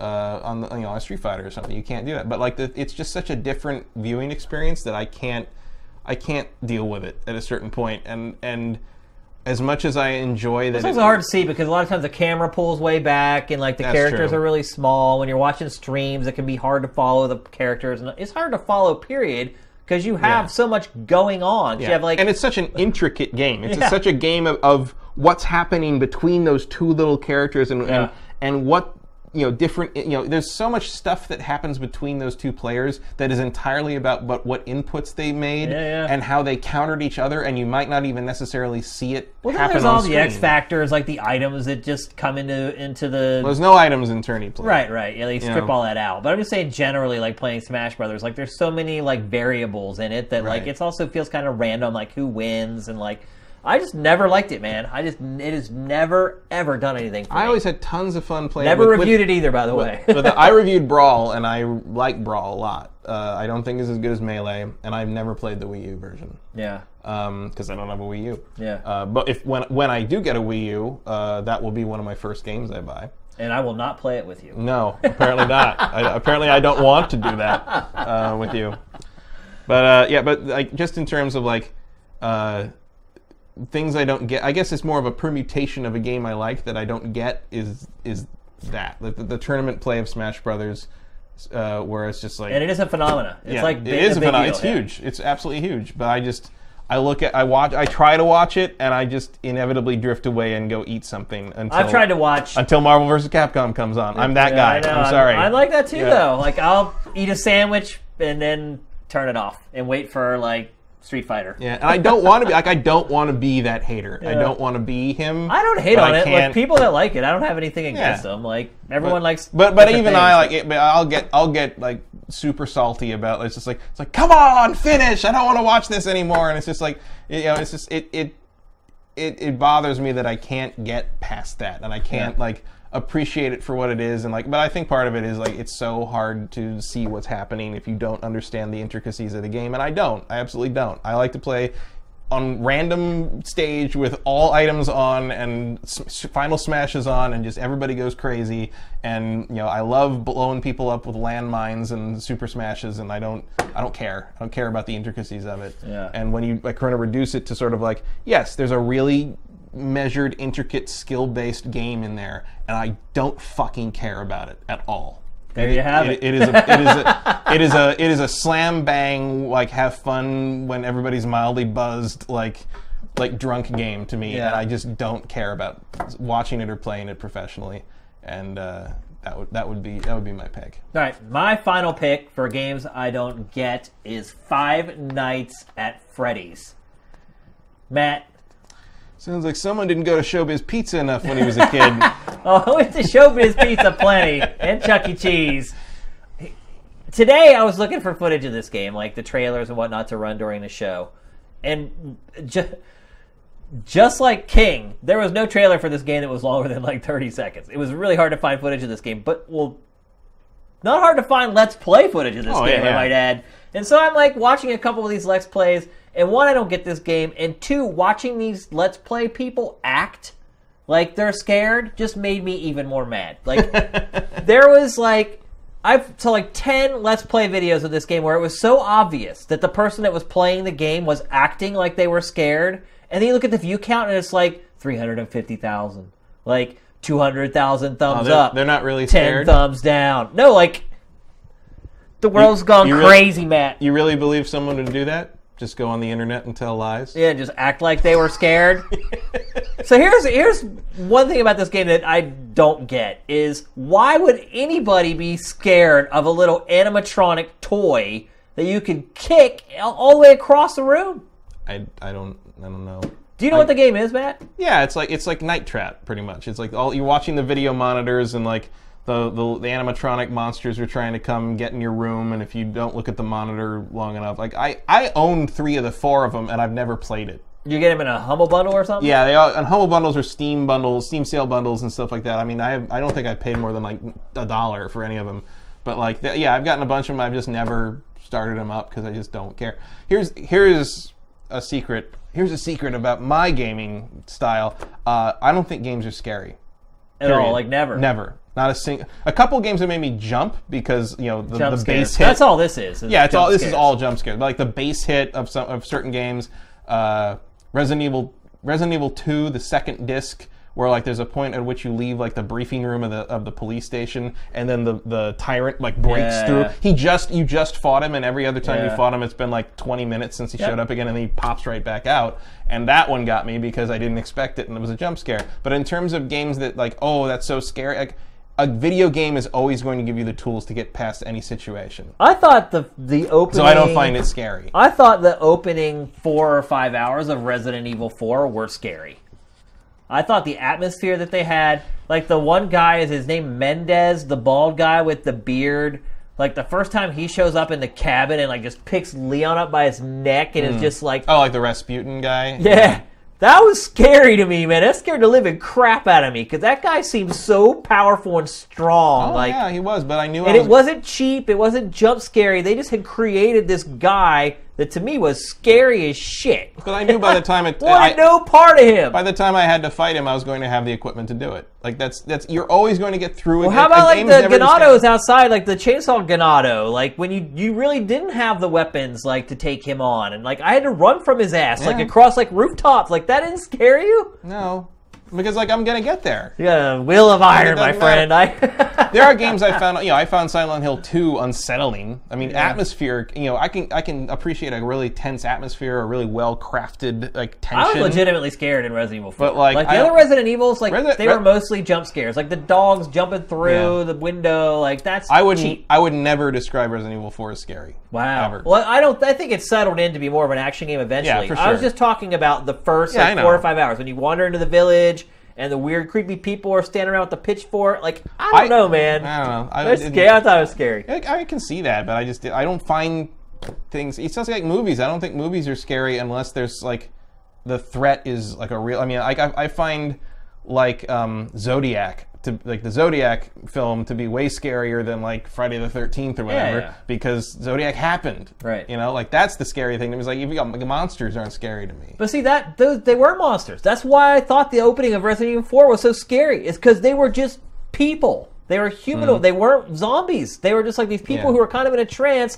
And then this other dude who's Well, like the, the seven parasite feet tall. thing. Was- I mean, there's But a that really happened cool, later, though. Yeah, but like once, even when you go back again, when you know what's happening, you know why they are how they are. Like I think, I mean, I think that's a really cool sequence. I think those are really awesome enemy designs. Yeah. And like once you kind of know what's behind them when you play it again, like it's got this really horrible Lovecraftian like like otherness to them. Like Yeah. that was already there, but once you know the story, doesn't. That's the great thing about that is once you know the story behind the Ganados, like it doesn't ruin them. Yeah, it just yeah, makes them worse. exactly, you know? And like, so I, I mean, I appreciate that. See, I, and, but I think I wasn't scared. I was too busy being like, dude, this is awesome. Oh, like, Mendez like- scared me definitely. So anyway, let's go back to Five Nights so at good. Freddy's, where and it is the bane of what we were talking about. It's all about cheap jump scares, Yeah. where they just slam your subwoofer and like it's quiet, it's quiet, it's quiet. Boom! Ah! Yeah, it's like, so cheap and like there's no game. Look, I'm a big gameplay guy. There's really no gameplay in the games. Like it's just the guy cranks them out like every five. I mean, that's a testament to these games. It was like fact- four games in a year. yeah, dude. If you can make four of anything in a year, whatever you're making sucks. That's my opinion. I make more than four steaks in a year, and they're pretty good. Good point. Have four games in a year, your game sucks. That's my opinion. But I don't get it. These games sell like crazy. It's like a YouTube sensation. Like it makes me even more angry that people like watching other people playing the game. Like I just don't get it. And maybe it's just a whole part of the whole YouTube millennial thing that I don't get. But I just I don't get it. I, I, I have no. And again, it's one of those things where I'm like, I can get it. I can get why someone would do that, but it ain't for me. It sure ain't for me. It's like, I, I don't. I, I've watched some of the you know let's play stuff with with you Five Nights at Freddy's, and I just I just don't. You know, again, it, watching me watch it would not be a good live stream. Let's say that. Yeah, Let's that. exactly. It's just a it's just a stone faced old man staring at a staring at a screen like what. Shaking his head. Yeah, I don't get it. And, and it's like you know what. I'm gonna play a video game. Yeah, I'm going to play a video game instead of watching someone else play. Although I really do need to play Five Nights at Freddy's just so I know what I'm talking about. I think you know it well enough. I, I, yeah, but described like- it just fine. Yeah, but we're you know you know us. We have to touch our we have to touch it. Yeah. we have, we have to push it around and see what it does. I play. I played one for 20, 30 minutes. I bought three of them, so I should fuck. That's the Humble Bundle in a nutshell, though. How many hundreds of Steam games do I think I have like 600 Steam Right. games and like I've played like 50 of them. If you know? allow the fact that you have games that you're not playing to make you feel guilty, you're doomed. yeah. Because it's too easy to have games you'll never play. Well, now. you, it's- sometimes I look at my Steam library list and I'm just like, there's some some of these games are going to be unplayed when I die. yeah, oh for Like sure. like there's going to be It's like depressing. yeah, and no one can ever have my account again. So it's just gonna, they're just going to I can't sell my account ether. when I before I'm about to croak. Yeah. My Steam account when I'm about to die is going to be worth a lot of money. Oh yeah. I should be able to sell that and like spend the last couple months in the Bahamas or something. That's all I'm saying. All right, let's move on to the next topic of the Big Six. We're going to talk now about Rise of the Tomb Raider, and I should preface this by mentioning the stipulations that I'm under right now, Matt. right. So. I have to say, you know, every time you get a game for review, and we've talked about this on the show before about how it's changed over the last like five years. It used to be they just be like, "Here's your embargo for when you can put the review up." Unless they were Capcom, in which Right. it came with a 14-page explanation of how each scene needed to be presented and what date. Well, they called it like a review guide. That's what they call those. So now, when you get code for a game, there's there's a sheet that's the old sheet that we used to get for decades that we've worked in this industry, and then there's this other sheet, and this other sheet is for like the new games journalism mm. that basically tells you like when and how you can stream and what you can do with it and what you can say, and so. The sheet for Rise of the Tomb Raider is one of the most convoluted, insane things I have ever seen. It's like, well, you can stream for two hours, but you can't show any cutscenes. And yeah. So I'm looking at this, and like today was the day that you're allowed to stream. And I'm like, okay, well, I think I want to do a hangout for this. I started looking at it, and like basically what you would have to have done is gone, played through the game, and then look for the very specific places where they told you you're allowed to show it, and then save. And there's only three save slots total, and obviously there's one I'm taking up just for my review as I'm playing through the game. It Leaves you two other two other save slots basically to do. So it would have taken me like I would have had to play through the game like the, the same sections of the game like three times to create the saves so that when I start the Sifted Hangout, it's starting right where I'm allowed to show it. And then in the midst of that stream, I would have had to like cut out the video feed while the cutscene showed and then bring it back. And so at the end of the day, I just didn't have the time, nor in all honesty, the motivation to do any of that. And so today like everybody put up like most, most people did most people didn't even live stream it they just like did pre-made mm-hmm. gameplays and so basically everybody's going to put up the same stuff from rise of the tomb raider which to me invalidated any value of me doing a hangout because everyone else was going to put up the same shit and i wouldn't have to do any of the work and i could just curate it which is exactly what i did today so right now on sifted there's basically the same gameplays that i would have shown you in a hangout so if you want to watch it go ahead so I, I mentioned all this to preface that I can't talk about a lot of stuff about the game, obviously. I'm still under an NDA embargo for reviews, but what I can talk about is any of the stuff that was included in the sections of the game that we were allowed to show. So I can't talk about any of the cutscenes. I can talk about the setup of the story, and I can talk about most of the gameplay. I guess is is what I can I can do. So Miss Croft is not a cheap date. no, no. so looking at the graphic on the screen, she's crafty. The first thing I will say is that the crafting in this game has gone way beyond the last game. Like way beyond. There you have like a eagle vision or whatever you want to call it. Every game's got like the button you press that helps you Right. see things that you're supposed to that you can't normally see. So this game has that. And when you click that thumbstick, it's the right thumbstick that you click down. There are just things everywhere to loot, to just break down, like trees. Like you walk up to trees and you like give them a couple karate chops and break them down into wood, and then you have wood to craft with. You go and Minecraft. you yeah yeah good one and you gather herbs and you gather mushrooms to tip your arrows with to make them put it's insane the level of crafting and looting that you do in this game like i look the last game had it this game has like doubled down Yeah, the it. last one had it in a way like Far Cry has it. Right. This game has doubled down on it. Like there's three different disciplines that you can like level up Lara in. Um, like you know, some of them just to show you how intense the crafting is in this game. Some of the things you level up just allows her to loot enemies as soon as you kill them without having to like separately like loot them. Like that's how intense and how interwoven into the game it is. So crafting is a big part of it. Uh, the other thing I would say is that if you've watched trailers for this game, or maybe you've cut yourself off from watching trailers from this game, don't don't worry about it because all the trailers really show the first like hour and a half of the game. Like I was blown away because I was like, oh, I've watched all these trailers. It's probably ruined everything. No, like they've been really good about just using the very opening sequences to show off this game in trailers so far. So that's one thing I would say is don't put yourself on a media blackout for this. Like everything you're seeing in these trailers, you're going to experience in the first couple hours playing the game. So that was another thing That's that struck good. me. Yeah. The other thing that struck me is it's a Tomb Raider game, Matt. What? It is a Tomb Raider game. you raided some tombs? I've raided many, many tombs. I'm about eight or nine hours into the game at this point, and it is legit Tomb Raider. Like, I will say they have done an about face, and there is tons of platforming in the game. There is tons of puzzle, environmental puzzle solving. Uh, you fight a lot of wild animals like you did in like the mix. They have nailed it. Like it is it feels like Tomb Raider through and through. Like whereas the last game I was like, oh, this kind of feels like Uncharted or like some random action adventure game. Like they have really found the sweet spot for this as far as the mix Alright. of gameplay styles and the puzzles and like the puzzles are some of them are pretty clever, like the environmental tomb raiding puzzles and um, I'm having a good time with it.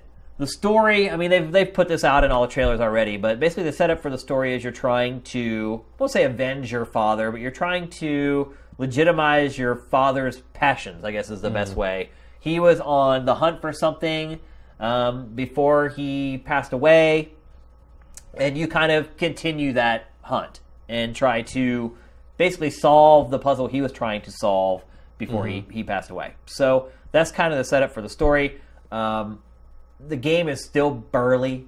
Like I don't know if you remember the last game. There was like all Oh, these the really stuff, Yeah. yeah. Oh, it's like this now. It, this game's like that too. Like there was one time where I fell into a pit with spikes, and like literally like a spike went through her neck and like out the back of her neck, and then there was like two in her leg, like jamming up through her leg. Like it still has like that real like the famous uh, river yeah from the first where she just impaled on the, the trees. Yeah, yeah, it has tons of stuff like that. It's still brutal. I haven't come across any weird like funky rape scenes or anything like that. Like the first Yeah, one that's good improvement. Okay. Um, I don't mind. You know, we talked about Resident Evil 4 before. It's like I like I don't mind like some really nasty death scenes from my protagonist if I if I screw it up. You know, yeah. like and uh, Dead Space did that too. I, I I was like, oh, like I mean, you're punished for dying, but you're also a little bit rewarded for dying. Yeah. Um, although I think watching a zombie chainsaw myself my guy in half is a little less disturbing than watching Lara squirm on a on a tree branch for a few. You know, that, that goes on a little long sometimes. Well, I mean, there's the famous like rape scene from the first game too that was very unsettling. Yeah. Uh, I don't think you really need that scene to you know, it's supposed to be like, oh, this is what prompts her to like kill her first human. Right. And I'm like, I don't, I don't really think you know. I, I, I think somebody else trying to kill her is good enough yeah, reason. it's like like no one had to try to rape Nathan Drake to get him to kill someone the first time. I think you know, you know I think there's a little bit of double standard happening there, but like uh, that's good. That's good to hear that they've they've moved away from that kind of sexual threat idea. yeah, I mean, there's also a huge supernatural angle to this game. Well, I mean, yeah, Tomb Raider. Yeah. Gotta have. the- I mean, what the first one? Like within the first ten minutes, you're fighting a T Rex. I mean, it's Yeah, just like, yeah. all right, weird stuff's going on. I get Yeah, it. but I mean, a T Rex is one thing. A T Rex actually existed. right. it was at least But the um, you know, like the first game uh, or the first reboot. what do you even call it? Yeah, yeah, the last game, previous game. Uh, you know, you ran into like the the giant like ghost monster zombie samurai warriors or whatever Right. near the end, and like there was you know there was you know magic exists in Tomb Raider. We know this. Yeah, there's a little bit of that in, in this as well. Which again, it's just it's a part of Tomb Raider that Does they've- it does it fit? Probably, yeah, because one of the things like that kind of element is also in Uncharted, but it's kind of famously like It like, doesn't fit breaks, in It Uncharted. breaks the the combat usually. You know, it's like here it does. It totally does. Um, does fit. yeah, I mean the whole story has like a super. I don't want to spoil anything, Right. but the whole story has like a supernatural angle to it. Like Okay. it's uh, it's not like Raiders of the Lost Ark. I guess is a good way Hmm. to put it. Um, there's an object that everybody's trying to get, and that way it's a lot like Uncharted. but there's this like relic slash artifact that everyone's trying to get, and it's like the race is on to get it. And there's some people who want to use it for bad, and there's some people who want to use it for good, and you know that's kind of the whole. It's a MacGuffin. Yeah, Magic MacGuffin. yeah. Um, visually, the game, I mean, you can see it in the trailer. It's amazing. Like it's. Yeah. I don't know if it's the best looking Xbox One game, but it's pretty close. It's the best looking hair I've ever seen on the Xbox One. I'll say that much. Uh, they did a really good job with the hair, which is something that's traditionally really hard to do in games. Um, I'm enjoying it a lot so far. Uh, the game eval will be going up. I believe the embargo breaks Sunday or Monday night at midnight. It's one of the. And is that next week? It's the same yeah, day as yeah. Fallout. It comes out the same day as Fallout, and the embargo for both reviews are like within like six hours of each other or something. wow. Yeah. No, no pressure. So I need to finish this one off real quick. Like I said, I'm like nine hours in. If it's the same length as the last one, I've got about five hours left around there. Um, so hopefully I can maybe finish that off tonight and get cranking on Fallout. But then Fallout's weird because Fallout 3, you can technically finish it pretty quickly. Yeah. But then you're not really playing Fallout. You Fallout. haven't really experienced it. Yeah. Yeah. So I know I'll be able to get through that game quick as far as like making it through the whole campaign and seeing the whole story and everything. But what I really want to do is spend a ton of time just digging In the into world. it. Yeah, because that's really what Fallout is. So. In the world, building your own towns, Yeah. hanging out with the dog. So not much sleep for me for because you know not only do I have to play these games, I still have to write the evals for them. no so, sleep till post-apocalyptic Brooklyn. pretty much. Yeah. so so far, what I've played of Tomb Raider, thumbs up. Um, you know, it might have been worth just to want to hang out to hang out with everybody and answer some questions and stuff like that. But uh, yeah, what I've experienced so far, no cause for alarm. I guess is the best way to put Hmm. it. Yep. All right, so let's move on to the next topic of the Big Six, and this is a game that came out just today. It's called Need for Speed. Matt, How many of these games have just been called Need for Speed? without any subtitle, No, with no subtitle. Like at least three, I think. I think it's just two. The two. Yeah. This is the first. This Need is for- like the first like reboot or whatever. Mm.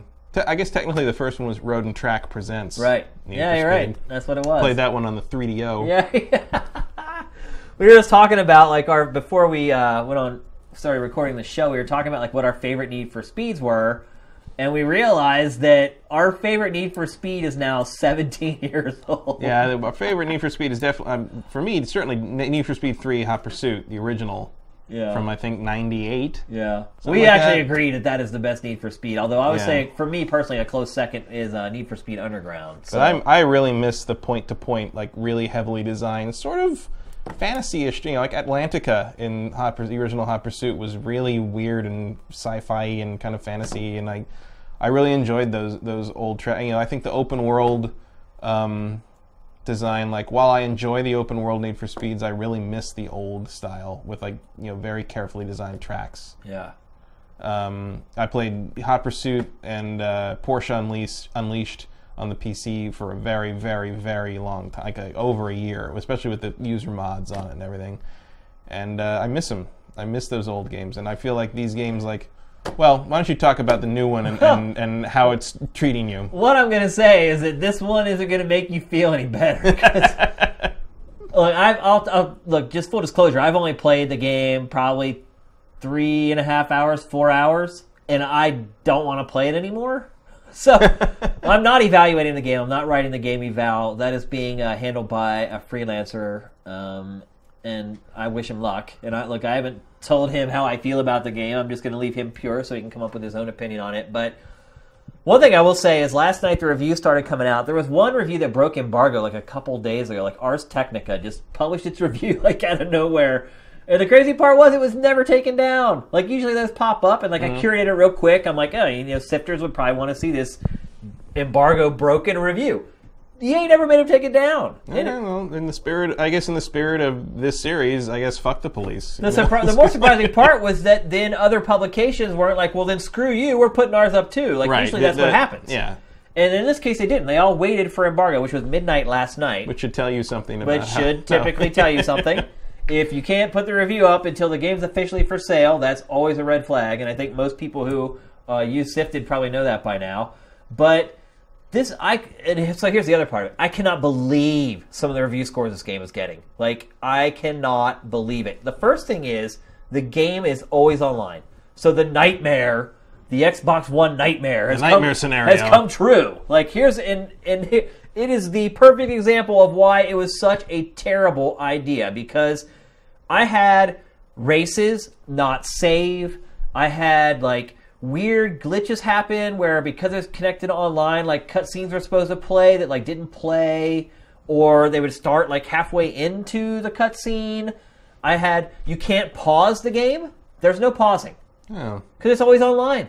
So if like you have like an, an itch or like your wife walks in the room and is like, "Yo, dude, like I need to talk to you. Stop playing the video. You can't stop, or you just fail a race." Like, I don't know what they were thinking with this game, Matt. Like the FMV in this game, the live action stuff is so bad. Like I cannot believe anybody ever watched these and was like, "Yeah, we made the right decision on that one." Like. I'm sure it was up there at a place where they're like, well, we already spent the money, and this is what the production company gave us, so we're going to use it. It's That's- too late. That's almost a hallmark of this series at this point, between like this and the run, and even like the old like underground and like you know street stuff, where it was like, it was like, oh, is this? Are you? Am I supposed to believe any of this? Like, it- it's so. Like I, at a certain point in this series, I just got tired of everyone telling me how awesome I was. You know, it's it's, it's this weird sort of, sort of like you're trying to cash in on the Fast and the Furious idea, but like you're also trying to cast me as like the most badass ruler of the city street racer guy and like it's all comes off so artificial and the and the performances are so weird and disjointed It's and like, so bad in this and you wonder like what like is it intentional like is it is it parody is These it aren't even so bad that they're good. Like I'm just embarrassed for like the people who are acting in them. Like they're just so hokey and corny and overacted and just it's so bad. Like it is so bad. I, I and not so bad like the power glove No, it's that like was- I said. It's not so bad that that, it's good. good. It's just bad. Like the the game itself, like the one thing I do like about it is it has gone back to where it gives you the same level of customization that you had in the Underground series. And look, it's all like over the top, like crazy whale fins and you know rims and decals and stuff like that. But I did enjoy that in the Underground games, and uh, I enjoy it here. Uh, the handling model is forgiving. I mean, it's it's really a casual driving game. Like it's well they they always have been with maybe with the ex- exception of those like I can't remember the name of the ones that were like more sim attempts yeah. Well, the cops in this Pro are Street, like an remember? afterthought. Like they never even come after you. Like I mean, parts of the game are just broken. To be honest with you. it's weird to me how often they like start over with this series. You know, like it's. It, I feel like if they would just like keep iterating on one particular take on this thing, like they'd eventually end up with something really good. But they seem to constantly stop and start. Well, they shuffle it around to developers too. Yeah. It's like they can never stick with like one team to keep making it. and it's it's hit the point where like I'm you know as, as an old old school Need for Speed fan like there's a lot of more recent ones I really like I like the first Criterion one a lot Hot Pursuit Um, I liked a lot of the the you know the mid range ones, you know, in the GameCube era with you know Underground and those games.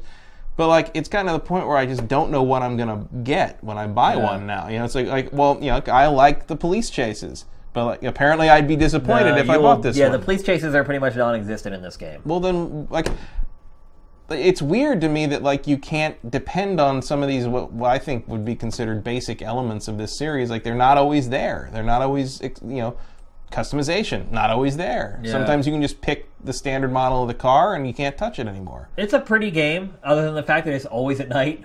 like you never race during the day. It's really weird. Like that's as light as it gets out, pretty much. What you're just seeing right there. Mm-hmm. Like it's just it's a bare. I guess the best way to put it is it's a bare bones racing game. It feels like this team had like a year and a half to make the game. It just doesn't feel full featured. It doesn't feel like the 15th or 16th iteration of a series. That's for sure. Um, I just I was really disappointed in it. And then to see some of the scores that it's getting, like Is it getting high scores? I mean, the scores have kind of been all over the place, but I've never, I've yet to see a score as low as I think it deserves. I guess is the best way to put it. I've seen some like eights and nines, which is to me is just preposterous for this game. Like we were talking about before we went I Can't on. remember the last Need for Speed. I would have rated that. Yeah, well, I, me, Well, I can, but I was Yeah, in, like- I was in college. Right, exactly. like we were talking before uh, we went we went on air, and I was talking about how last week on the show we said that you know Forza had kind of replaced Gran Turismo as the racing sim of choice. And you know what? Now I feel like Forza Horizon has kind of replaced Need for Speed Horizon does as the do arcade well. like driving game of choice.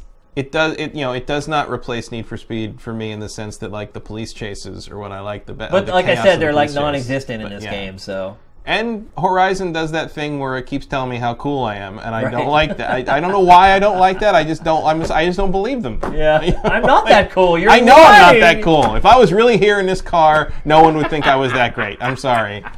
Like people Don't would patronize peop- me. No, people would come up to the car and they'd be like, "Oh my god, that's a nice. Oh my god, who's driving it?" Like it's like it would be like, "Oh yeah, um, no, there's no party tonight." You know, it's like that. Would, that would be my Forza Horizon experience. Like, but the balloons, and it's like, no, it's that way. Go go back to the boat. Get back on the boat. And yeah, the bro, the bro is really strong in this game. You know what I'm saying? Oh, like yeah, yeah. the whole like street racing scene thing, and the bro and the daps and like, you know all that stuff. Uh, and it really looks like just from looking at the at the the B-roll, it looks like um, this is one of those Phil Bars games. Yeah. Uh, it's like oh, every, you get style points, and then you get like you know experience points, and then you get money points, and then Yeah, you you finish get, a race and it's just like this cavalcade of Yeah. meters going off. Yeah, it's totally that way. Yeah, it's it's like and it's just that kind of constant. ch- You know, I think what was it? Uh, the crew was like that too. Yeah. Almost like, Actually, you know what? This game reminds me a lot of the crew. That's mean. That's actually a really good analogy. These two games are very similar. wow. Yeah. And the quality level as well. That's- They're that's pretty much That's not a very nice. The crew still say. survives. They're they're reworking the crew right true. now. Somehow Ubisoft has managed to. And the crew also falls in the slot of like, I really like that idea for a game. I just, I really think that's a cool idea, and I don't think they got there. I just don't know why they made this game. To be honest with you, like like I get it. Like this, I'm a Need for Is Speed it- fan. You're a Need for Speed fan. I get why they should make a Need for Speed game. I just don't know why this one was released in the state it's in. It is like a bare bones. It's Mm-hmm. I have two. it's half the game the last Need for Speed was, and the last Need for Speed wasn't great. So yeah. Well, I have two questions really. I guess. Uh, a, do you think it's better or worse than the Run? Which is the the cutscene heavy, like story driven game from a It's- few years ago. it's a little better than that. Okay. Uh, and That game was yeah, bottom of the barrel, though. No Keep in mind. For No anyone who's watching this that doesn't know the run, the run was terrible. yeah, something that's worse than the Run would be uh, a Need for Speed game worse than the Run would be like, ooh, Yeah. like we need to have an article. No, it's a little better. Um, and second question, where the hell is Burnout? yeah. Don't know. Being protected. Well, I guess Criterion. Who owns the IP? Does EA own EA. it? EA owns Burnout, I'm sure. Well, there you go. Yeah, but why? well, I mean, I know they're fairly similar in some, you know, in term of, you know, when you look at the box cover, I guess they're pretty similar, It's but they're not money, similar. Yeah, You- there was a point in time where the Need for Speed franchise was selling almost 8 million copies a year. it was one of EA's biggest franchises, and I'm sure it's just all numbers. They just look at Mm-hmm. how did Burnout sell, how did Need for Speed sell, and with that pedigree of Need for Speed, Well, at this point, it's like, how do you know what Burnout would sell now? Try it again. you don't. Yeah, but look, when you're placing big bets on games, it's all about crunching numbers. And Just call it Need for Speed Burnout. yeah, you're right. There you go. we all win. Boom! the people that like Need for Speed, you know, that just brainlessly buy Need for Speed, like they're in, Yeah. and the people that love Burnout, they get that secret code. Yeah. They know they know what you're saying, Yeah. and like we can all come together. Yeah, so And we now- can bring right- back crash mode for God's sake. Exactly. And right now, you were we're, we're just seeing like what the best part of the game is, which is the customization. It is pretty impressive what you can do. With They the are pretty car models. They do look Yeah. really good. and the game's pretty. Yeah, I mean they have an, an engine here. Like the engine's nailed. Uh, I mean, as far as like the driving is concerned, it's good. Mm-hmm. But that's kind of what I'm saying. It's like stick with it. Like keep going. Like keep give these guys this game should to- have had another year in Probably. the cooker. Is pretty much what it comes down to because they do have a decent foundation to make a good racing game. Is this just isn't it? Mm-hmm. I just I wish they'd give the the series time to mature. You know, like I feel like so many of the Need for Speed entries in recent years have been like, oh, this is pretty cool. If you give it another iteration, I bet it'll be great. And it just never gets that other iteration. Like Yeah. the one time maybe was like when Criterion made Hot Pursuit, and then they got to make Most Wanted like two years later. And like Most Wanted, Most Wanted turned out pretty well. I mean, it wasn't exactly. Well, there was Need for Speed Carbon in there somewhere. Yeah, that? Carbon was between because like It's so hard to keep track has of to co- have to come out every year, you know. So like so like, Criterion did Hot Pursuit, and then like another one came out in there somewhere, and then Criterion's second one came out, and it was good. You know, those are those are two probably the shining spots of the of the recent Need for Speeds. I for could never put all the Need for Speed games in order they came out. Oh no! If you would gave me all the titles, that would be if there was like a game show for nerds, that would be the worst like Final I would Jeopardy thing. bad, that would be like yeah. that, that Price is Right kind of game thing. Oh, like you'd never give away a prize ever Yeah. if you did that. That would be amazing. All right, let's move on to the last topic of the Big Six. I the bottom line with Need for Speed is like, don't buy it. I, that's what I'm trying to tell you. Like, you might want to wait for our game eval, but I'm just telling you, as somebody who's played a lot of games for a long time, I do not recommend that you buy this game. And the reason I'm saying this is because there are reviews out there that may lead you to believe that you should buy this game. And I guess I'm telling you that they're wrong. Yeah. Well, I don't know if that's a right, if that's good. but also like that, but I don't know. There's also like you know for people who are fans of the of that kind of game and of Need for Speed in, in specifically, like there's that temptation to believe that it's going to be good. You, Yeah. know, you know, I've bought a couple Need for Speeds I probably shouldn't have bought. Yeah, so have I. Because I really want them to be yeah. Good. I would tell you to pass. So that's just a skinny from Shane Satterfield. All right. So the last topic of the Big Six for this week was spurred on today by Activision's financial report. So obviously, Activision Blizzard merged together a long time ago. They're the same company, so they report all their stuff together. So today they reported that once again the user base for World of Warcraft had fallen as far as mm-hmm. monthly subscribers are concerned. It fell to 5.5 million. It actually had only fallen not that much. It's kind of stabilized. It had fallen, I think, 100k from the last quarterly report or something like that, which isn't terrible. No, that's a pretty slow bleed. So it seems like they've kind of leveled out, and it, mm-hmm. they aren't getting these huge like downward spikes there. But one thing they did say is that going forward, they will never report the number of subscribers they have at World of Warcraft ever again. Wow. I don't know why today, all of a sudden, after doing it for years and years, There's never going to be any more good news. I then, guess. yeah, I guess maybe that is what it is. And so I started thinking about it, and I was like, well, there really aren't that many MMORPGs left that you pay a monthly fee for. And I was like, I was sitting there and I was trying to think, and I was like, I had to do like a ton of research to like dig up what they were. And so I started thinking to myself, well, maybe this is going away. Maybe there aren't going to be MMO RPGs anymore that you have to pay a monthly fee for. And so, first of all, you have Destiny. That's a game where you paid once, Yeah. and And a little bit later. well, And you know, expansions. technically you don't have to. I mean, you can just pay the one fee, and you, and even if you buy the expansions, like look, you you buy, you buy the expansions for World of Warcraft, you're still paying a monthly fee. Yeah. So it, it's a different model. It's a you pay and you're done. And if you don't want to buy another model or another expansion, you can just keep playing that old one if you want to. So Destiny is like, you know, they just said that they have added 5 million new players in the last 3 months. So the Taken King has been like a huge boom. They are at 25 million registered users for Destiny now. After Wow. adding 5 million in the last three months. So, Destiny obviously is a game that shows that you don't really need the monthly model to be a More, success. more than double World of Warcraft's maximum. Yep, exactly. That's huge. And so you get sixty dollars from each one of those people, and then you talk about the expansions and like the upsell after you've bought that initial mm-hmm. package. That's a successful revenue model right there. So there's one game that's kind of shown that it can be done. And then another one we have is obviously, well, actually, the game that I just got turned on to in the last couple months is called Black Desert Online. And look, you know, Matt, that I don't give a crap about MMORPGs, like at all. Mm-hmm. And I never have. I tried World of Warcraft. I tried Elder Scrolls Online. I tried Lord of the Rings Online. All these, every time that someone's like, "Oh, this is the one's different," and this is the one that you're gonna like, Shane, because the combat's good. Like, they all suck. Combat's never good. It's never good.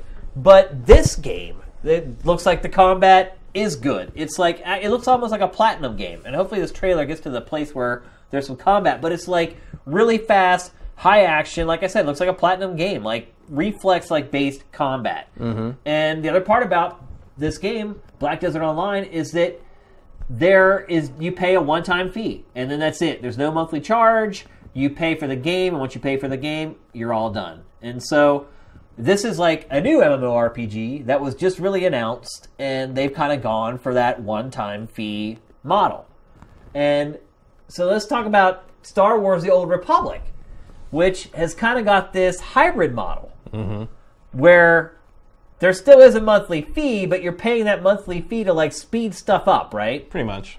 And you, uh, if you, and once you stop subscribing, if you have already subscribed, you become like a preferred uh, member or something. So like you keep all the expansions and stuff that the subscription gave you access to, but you lose a lot of the speed up bonuses and like things like that. And then you can like pay to like add those things onto your account, even if you're a free member. But like. I gotta admit, I've put about 40 hours into Old Republic in the last month or some, three weeks or so because of the the new expansion and all the changes, and they have made that that game is a different game than it was. Four see, that game ago. almost failed. It almost died. Yeah. And they did like a big pivot. And they changed the revenue model for it. They also changed. They made it a lot easier to like level up. Yeah, and, and then well, I mean, I played it at launch, uh, you know, from launch, and I think it took me 26 days to get to 50, and I leveled two characters to 60 in two weeks this month Yeah. in, in October. so it's much Um, more user friendly now. Much more user friendly. You, you've streamlined everything. You really only need to play the character's class story and some of the planet stories to max out by the end of all the content. 90% of the game can be played solo. Even the group instances have solo versions now that you can just see the story basically to get through them. Uh, the companions in the new update, like they can. All companions in your crew can fill any role, like DPS, tank, or heal, and they are super powered. Like they are, like they're proud. I would be surprised if they didn't get nerfed later. People think they're going to get nerfed, but I think they might actually be working as intended because they can power you through any part of the game, basically up into the new content. so how do you feel about the revenue model? 'Cause that's what really what we're talking about here. That's what the topic is. I am still subscribing to that game actually. Um, and i've built up a bunch of cartel coins and so whenever i go back and play it maybe a couple times a year i use the cartel coins to buy some new cool gear and uh, you know you know buff it up with enhancements from the from the imperial fleet or whatever and get out there and have fun and look cool doing it you know? It's i, I think it's a functional model. I stick to the subscription side because a uh, i'm stupid and i forget to cancel it and b uh, I, I like make that a lot of money that way. yeah, I like that game a lot, and um, I'm happy to support it basically. Um, and I'll come back to it periodically. And now the new expansion is like straight up Kotor. It's it's story driven, Bioware story. It's it's one of their best stories in a long time, and. Uh, so like yeah, I'm glad it's around. I hope it stays around with that content model for like a few more years because I would play a lot more of that. And you're Um, okay with the revenue model the way it works now. I think so. I mean, I don't. I've never been a free subscriber to that game, like a free player to that game, so I don't know. As I understand it, it's pretty limiting if you've never subscribed. Like you, you're really locked out of a lot of stuff, and I think like your experience like like like drops at a certain point if you're not a subscriber, where subscribers stay at the same rate, basically. Uh, I think I, I heard someone I, I I saw people talking about it basically in the game, and I think they said like around level twenty, like the experience is less for free players, Uh, uh, so the grind is a little harder. But the, but, but again, uh, they've eliminated tons of grind from that game. It's almost gone now, and so you know, I if I were going to play it with an, with an eye to the new expansion, I would just like subscribe for one month to get access to all the subscriber And then perks, bail. and then bail out, and then like resubscribe whenever I decided to play it again. Isn't it janky that you have to do that though? So, I started trying to find any MMOs that actually still follow that old model, like World of Warcraft, and one of the few ones that I could dig up was the Elder Scrolls Online, mm, and that's a mm-hmm. fairly recent MMORPG, and it actually does follow that old style of like you pay every month, and you got to keep paying to you got to keep paying to play basically. Yeah, it's. I mean, I wonder if there's enough Elder Scrolls fans to like sustain something like that. Because I mean, one of the reasons I am so into the Old Republic thing is I'm a huge Star Wars fan, and I want to be part of that, you know, kind of online world and do that stuff. But I don't have that kind of attachment to Elder Scrolls, so it would never occur to me to subscribe to that. yeah. You know, no matter how good. And again. I like Old Republic a lot, but the combat is still pretty much just World of Warcraft again with a little more interactivity. Um, I'm waiting for, like you say, the skill-based MMO combat system. You know, like when when you can when I can f- at least fight like Zelda, like then I'll be much more involved in that. Because because that's the thing is Big like benchmark for me would be like counters. yeah, Does it, does the combat have like a counter move? Old Republic does. Does it? Uh, there are certain moves that will, you know, activate if you have if you have a counter window and you pre- wait, as long as you press the button before they the timer runs out, you get an extra hit in there. Um, but again, like that's not the same thing as what we're talking about in Yeah. terms of like a platinum game that just has a lot of players in it. Yeah. And uh, there was a game that was like that a little bit. Uh, that had kind of like a real time, like kind of beat, hack and slash combo system. And I can't remember what it was. It was a, it was a Korean game, I think, and everybody had, looked very anime. They were very big characters. I can't remember what it was called. I think it started with a V. Was it Wakfu, Whack Fu or No, something? it was o- even older. It was a. It was. Mm, it was like very dark fantasy, but everybody still looked like they were straight out of like Sailor Moon kind of thing. not Lineage. No, it wasn't Lineage. it was um, it wasn't Vanguard or Vandred or. Van, it was. See, here's part of the An problem. can't- MMORPG name generator. yeah, I don't. But I, you know, someone I'm sure someone in the chat knows what I'm talking about. But it was, it was free to play, and it was uh, it was it was very uh, it was surprisingly robust for the time. It was years and years ago it was started. Um, I can't remember what it was called. Uh, I never reinstalled it when I uh, built my new PC this year, so I probably will never find it again unless someone knows what I'm talking about. Yeah, I think no one in the chat has mentioned it, so I don't think anyone knows. Oh, there's a delay. We'll see. If you know what this is, if you if someone figures out what this is, go ahead and post it in the comments. Maybe someone out there knows what I'm talking about. It- Yeah. it- but it had a very like action oriented like hack and slash system, and I enjoyed it for what it was. But apparently not enough to remember what it was called. So let's let's get back to it. So there's a couple other games. There's Final Fantasy 14. It's still doing a monthly subscription. Yeah. Another big like SWTOR, another big reinvention that worked. Yeah, another one that was another MMORPG that was failing, and it did an about face. Although they didn't really change their revenue system. No, they just changed content and how it was kind of given to you and what it was. Yeah, which is surprising that it turned it around like that much. Because usually, once people leave an MMORPG, even though this one has the Final Fantasy name on it, Mm-hmm. you know, it, a lot of times people are just like, "I'm out of here and I'm not coming back." Well, I have a, a friend of mine, uh, you know, a friend of ours, Mike Benson, who played. Uh, he used to be on X Play and a bunch of stuff, and he loves Final Fantasy 14. And he once they re- did the relaunch, he played. I mean, he was played it on PlayStation 4, and I would see him on there all the time. I mean, every night without Isn't fail. that an MMORPG in a nutshell? Though? Yeah, but like the thing, I'm wondering if there's anything. To this, I wonder if this is a thing in like MMO marketing or revenue streams where like he would tell me like, "Oh, it's so good now. It's great. I love it. It's, it's you should try it." Like, and I'm like, "Yeah, no." Like, like even That's me, what I say to who- I'll every pl- I'll play like I'll play like anything, and I played a lot of MMOs. I play, you know, I, I have a thing about playing like MMOs. I'm interested in the level cap. I played a lot of the Secret World, which nobody plays Yeah. just because I like the setting and like I wouldn't try it. Like I wouldn't Yeah. because the barrier of entry was like, well, I got to buy like a fifty dollar game, or I guess you can do like kind of a free thing with a subscription or not. But like I'm like, well, the free version's just gonna make me like like a second class citizen, so I don't want to do it. Like it was weird how like like psychologically I couldn't get past the idea that I was going to get boned by not paying for this. But that's thing. what I'm saying. Is this whole revenue model done for?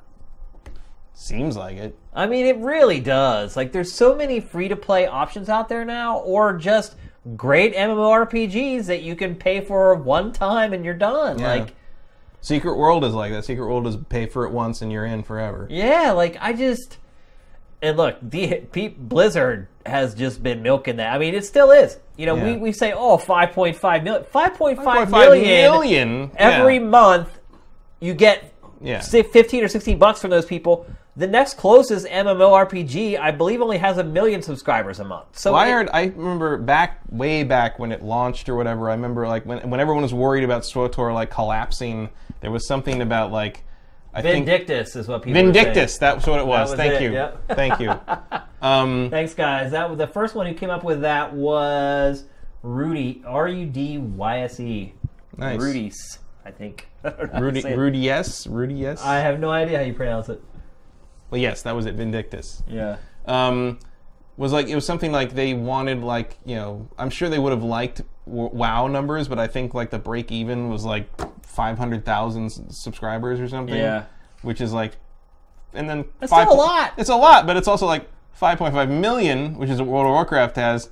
They're fine. yeah yeah I mean, I can't. I'm sure Blizzard is thinking about how to how do you follow that game up. Yeah, I just Do don't you think. follow that I don't game think we'll. I guess the best way to put it from from my perspective is that I don't think we'll ever see an MMORPG eclipse the the peak of monthly subscribers for World of Warcraft. No, I definitely never, I don't not. think it will ever happen ever. Not yeah, not under that model for sure. Yeah, I don't see that ever happen. I don't see the idea unless the subscription is like substantially lower. Like four ninety nine a month yeah, or something. Or less. Like a, you know, because like and how did they come to that like fifteen dollar a month figure? I'm sure you run the numbers about okay, how many people do we think are going to play this? Uh, how, what do we need to like keep our heads above water in terms of server costs, uh, you know, bandwidth costs, development costs, creating new content? Do you think it's crazy though? After all this time, World of Warcraft's monthly cost has never gone down. Well, inflation means it probably should have gone up.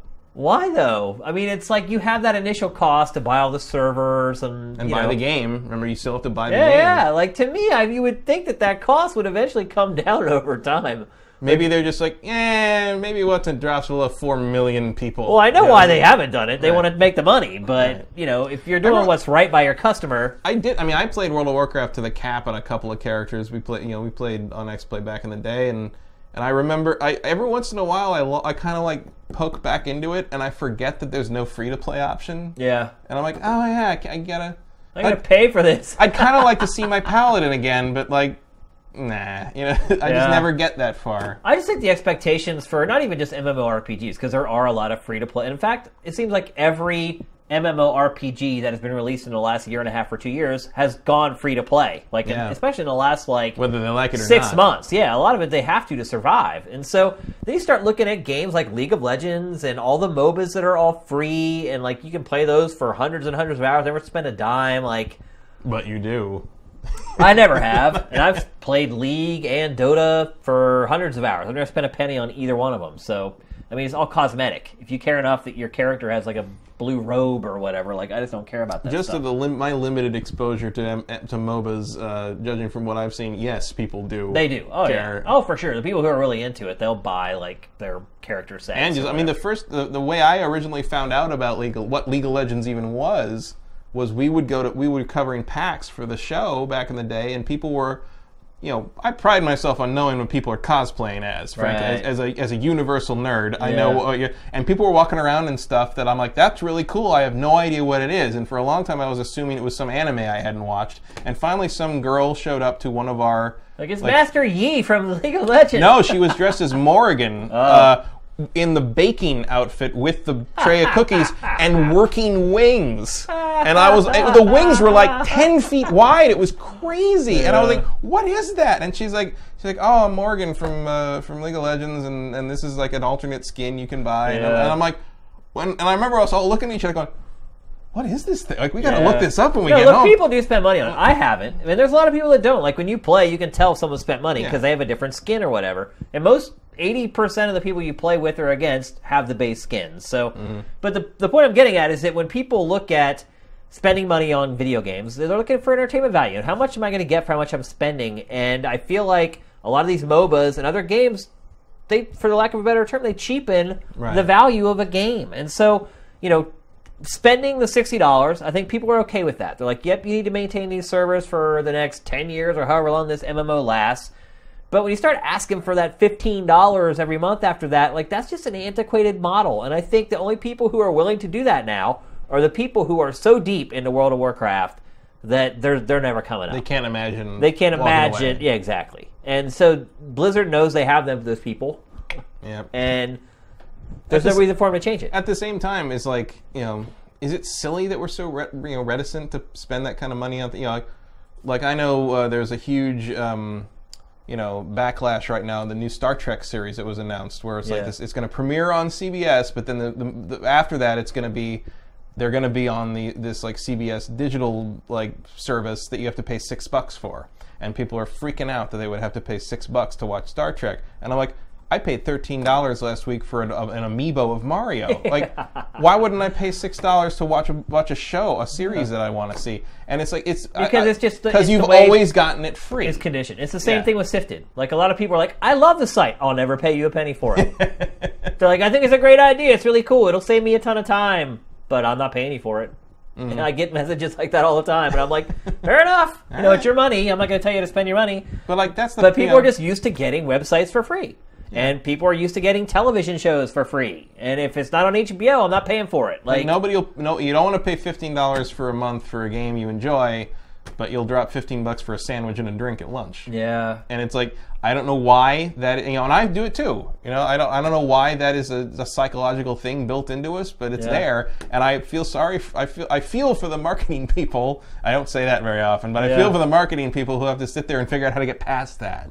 Well, yeah, I mean, I did the same thing. It's like uh, the basic subscription for Sifted is ten dollars A year. A year, and it's like it's a Happy Meal at McDonald's. like, I was like, I can't under- understand how anybody would not want to spend the ten dollars for all the advantages that you have of being in a private website without dealing with ads and all the other bullshit that just comes Like along. with it. frankly, I probably lose more change in a year. Yeah, but that. you know what? Some people are like, ten dollars is nothing to me, bud.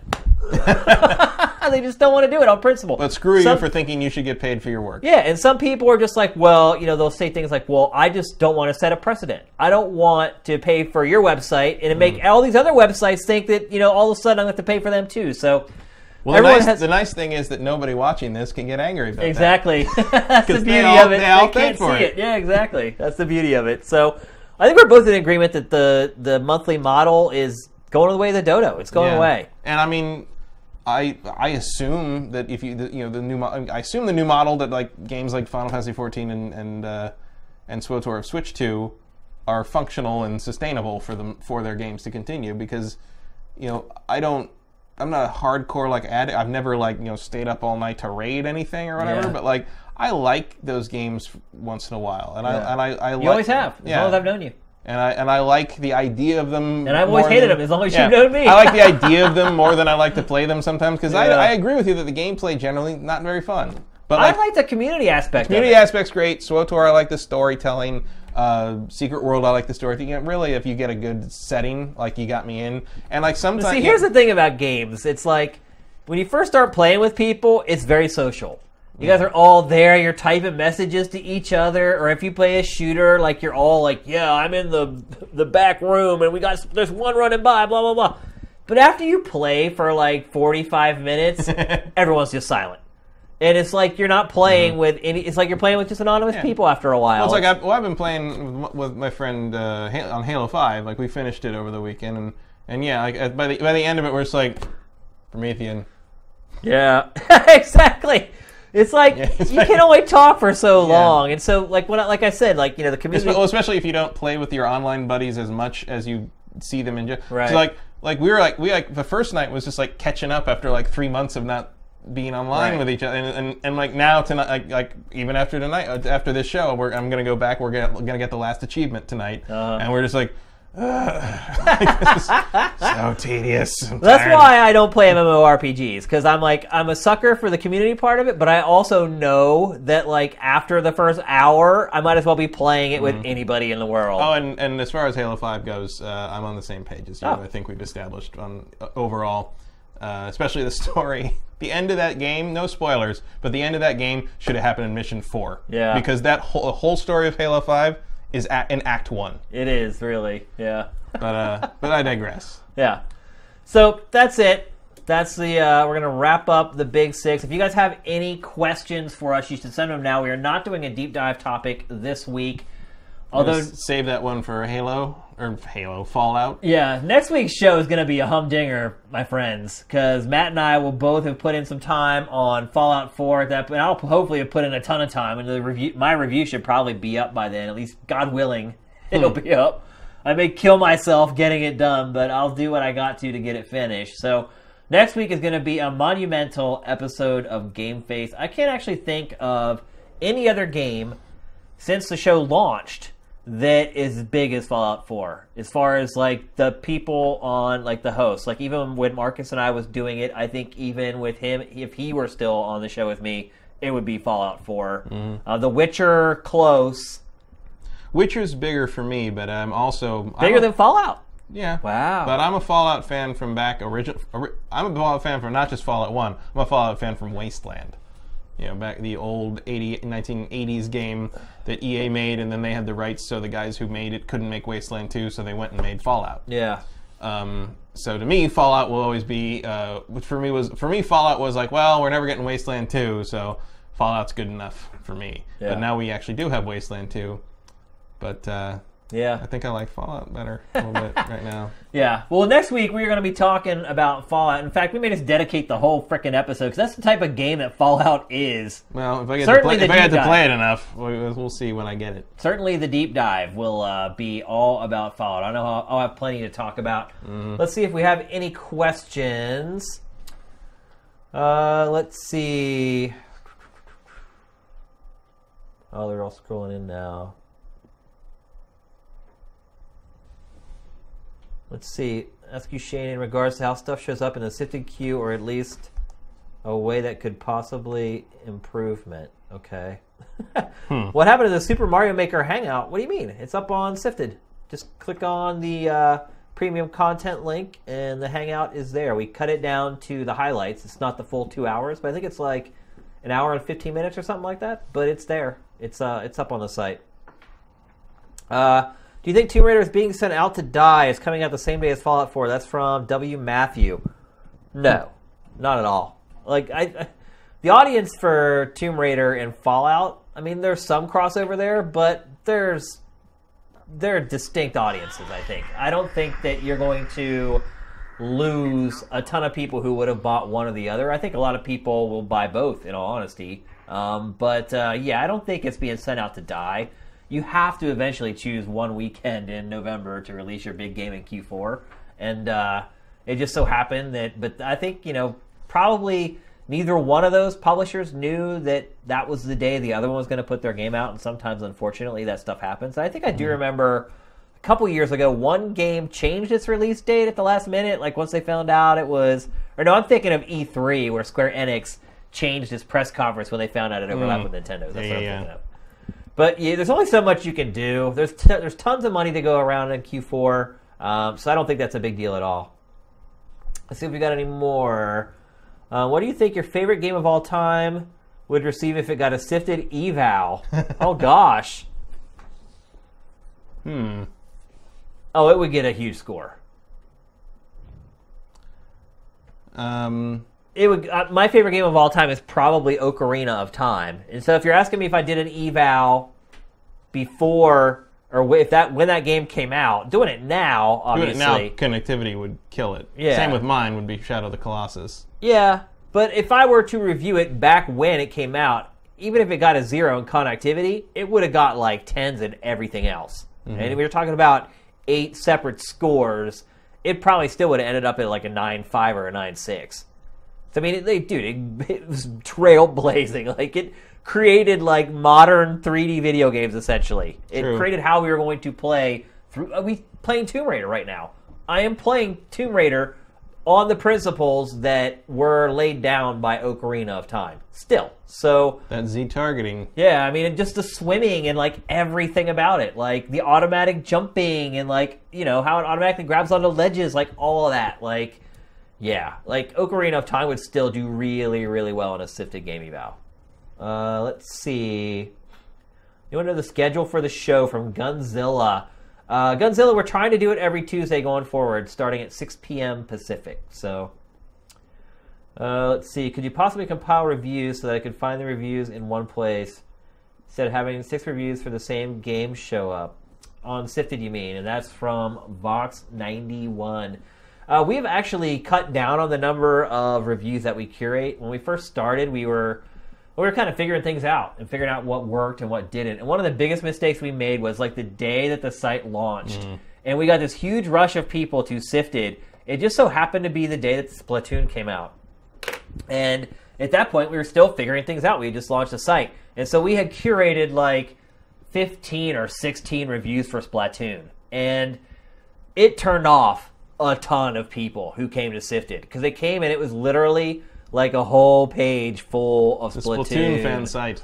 It was a big mistake, and we learned we learned that one the hard way because it literally we could see in our numbers how many people came to the page, looked at it, and just left. And so from that day on, we just started cutting down the number of outlets that we were getting reviews from, and like a couple sites, like I started coming across like some nefarious like things where it seemed like maybe things were a little dodgy. So we've called it down now. There's really only about eight sites that we grab reviews from at this point, and look, they're all people that we've worked with for a long time and uh, or at least I personally know, and I know how they run their editorial. So we have called it down a good bit. I mean, he's probably complaining now about Need for Speed because Need for Speed came out today, and there's a bunch of Need for Speed reviews. Um, we we actually are working on a thing called collections on the site, where we would be able to collect like all the reviews into one like page that you could go to, um, but that's not done yet. So we're looking at it. We know that it's an issue that some people have a problem with. Although I will say, I do kind of kind of find it funny that like, how irritated people get over like a scroll wheel on their mouse. Just keep going. it's like it's not gonna hurt you. It's just moving that finger. That's all it is. It's just moving that finger. It's not so bad. Okay, let's see if we can find one more. Um, oh, Tom Andy, you're asking about the hangout where I played your levels for Super Mario Maker. Gotcha. Um, I don't know. I almost feel like that ship has sailed. It's Super Mario Maker. It's been out for like a month. If I find time to do hangouts, like I kind of want to do them for games that aren't out yet. Uh, it's a possibility, but I'm not going to make any promises. Um, question from Netflix: Do you have plans for a possible watch or read later feature to save articles for later viewing? Yep, we're looking into it. I don't know if the way the site's infrastructure is built, if it's going to be possible though. So it's something we've looked at. It was one of the biggest uh, suggestions we got when the site first launched, and we've been kind of looking at it, but like getting the forums done right now is the biggest priority, and I think you guys are going to see why it took so long for the forums because when you see them, they're pretty freaking awesome. So hopefully you see those forums, and uh, you won't want some of this other little stuff quite as much. There's a bunch of other stuff that comes with the forums as well, like user to user messaging and things like that too. So um, yeah, it's something we've been looking at. I can't make any promises. Tommy Andy says, so yeah, that's a no. Not yet. I wouldn't say that's a total no. Or maybe you're talking about the Super Mario Maker. Mario Maker, I think. Yeah. Yeah. Um, okay. Sifted app. Again, trying to get the forums done and finishing up the base website before we move on to the app. So, our uh, our our TriCaster operator Tony has has alerted us to the fact that we did not run our trailer of the week. true. So we are going to do that. We're going to run our trailer of the week, and this is for a platinum game that's published by Square Enix, and the game is called I don't know is it Near or Nier. Near. Nier. Nier Yeah. Automata, and it's a it's an action RPG that has the combat from Platinum that we've been asking for. It's not an MMORPG, uh, but they had showed a trailer. I think it was for E3. They showed the debut trailer, which was like all cinematic. This is the first gameplay trailer uh, that shows off Platinum doing his best work. So here we go. Here is the gameplay debut trailer for Nier Automata.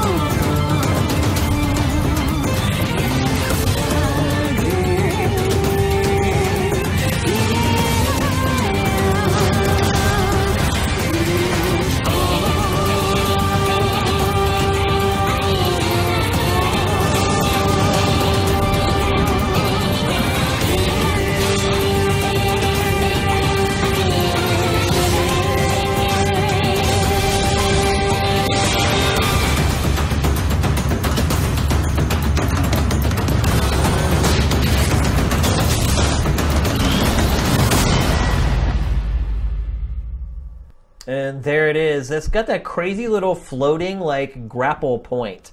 Yeah, yeah. I don't know. I'm not sure how that's working yet, but Yeah, I've I'm never glad- seen anything like it in a game No, before. But I'm glad to see uh, Nier come back. I mean, if you haven't played the, the first Nier, uh, go track it down. It's it's, It's underrated. It's underrated. It's pretty special. It's got amazing music, and uh, while the combat isn't as good as what we just saw there, um, it it has this weird mix of like like a lot of some of the boss battles are like bullet hell shooters, but with a guy with a sword, Yeah. and it's it's it's worth playing. Yeah, I think the game's worth some money too. Actually, I last I checked, it was worth like nine bucks on it. It was like Oh. nine bucks on Apparently Amazon or I'm something. um, but I, I might have changed. I, I've owned it since launch, so I might be. um, You know, now maybe it's like one of those things where like some of those last gen things just suddenly shoot up in value because Yeah. they become the collector's items. JRPGs a lot of times, Especially with a sequel coming out, a lot of people are going to want to play it. Digital version, maybe, boys. Yeah. So I did dig up a couple more questions. It's always hard, like getting through your questions while we're doing it live. But while we were watching the trailer, I was able to get a couple more.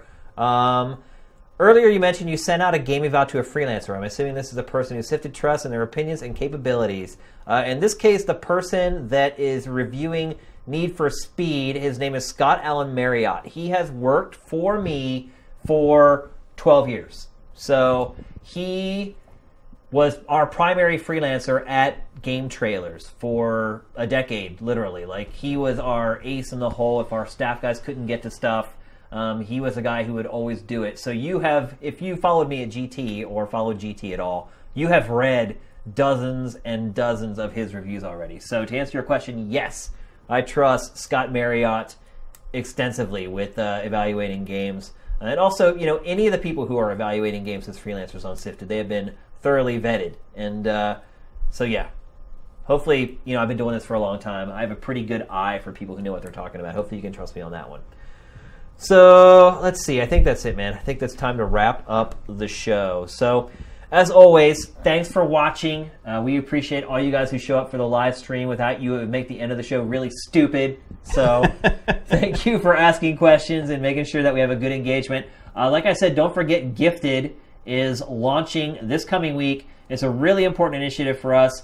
I mean, look, if you have friends who are really into games and you want them to be a part of the Sifted community, can you really think of a better Christmas present to buy them than a subscription to Sifted so they can come and enjoy the site together with your friends? And uh, and like I said, if you have friends who maybe can't afford it and maybe their parents could buy it for them for Christmas, just let them know about the new program. It would be awesome. So everybody have an excellent week. We are going to have an awesome GameFace next week.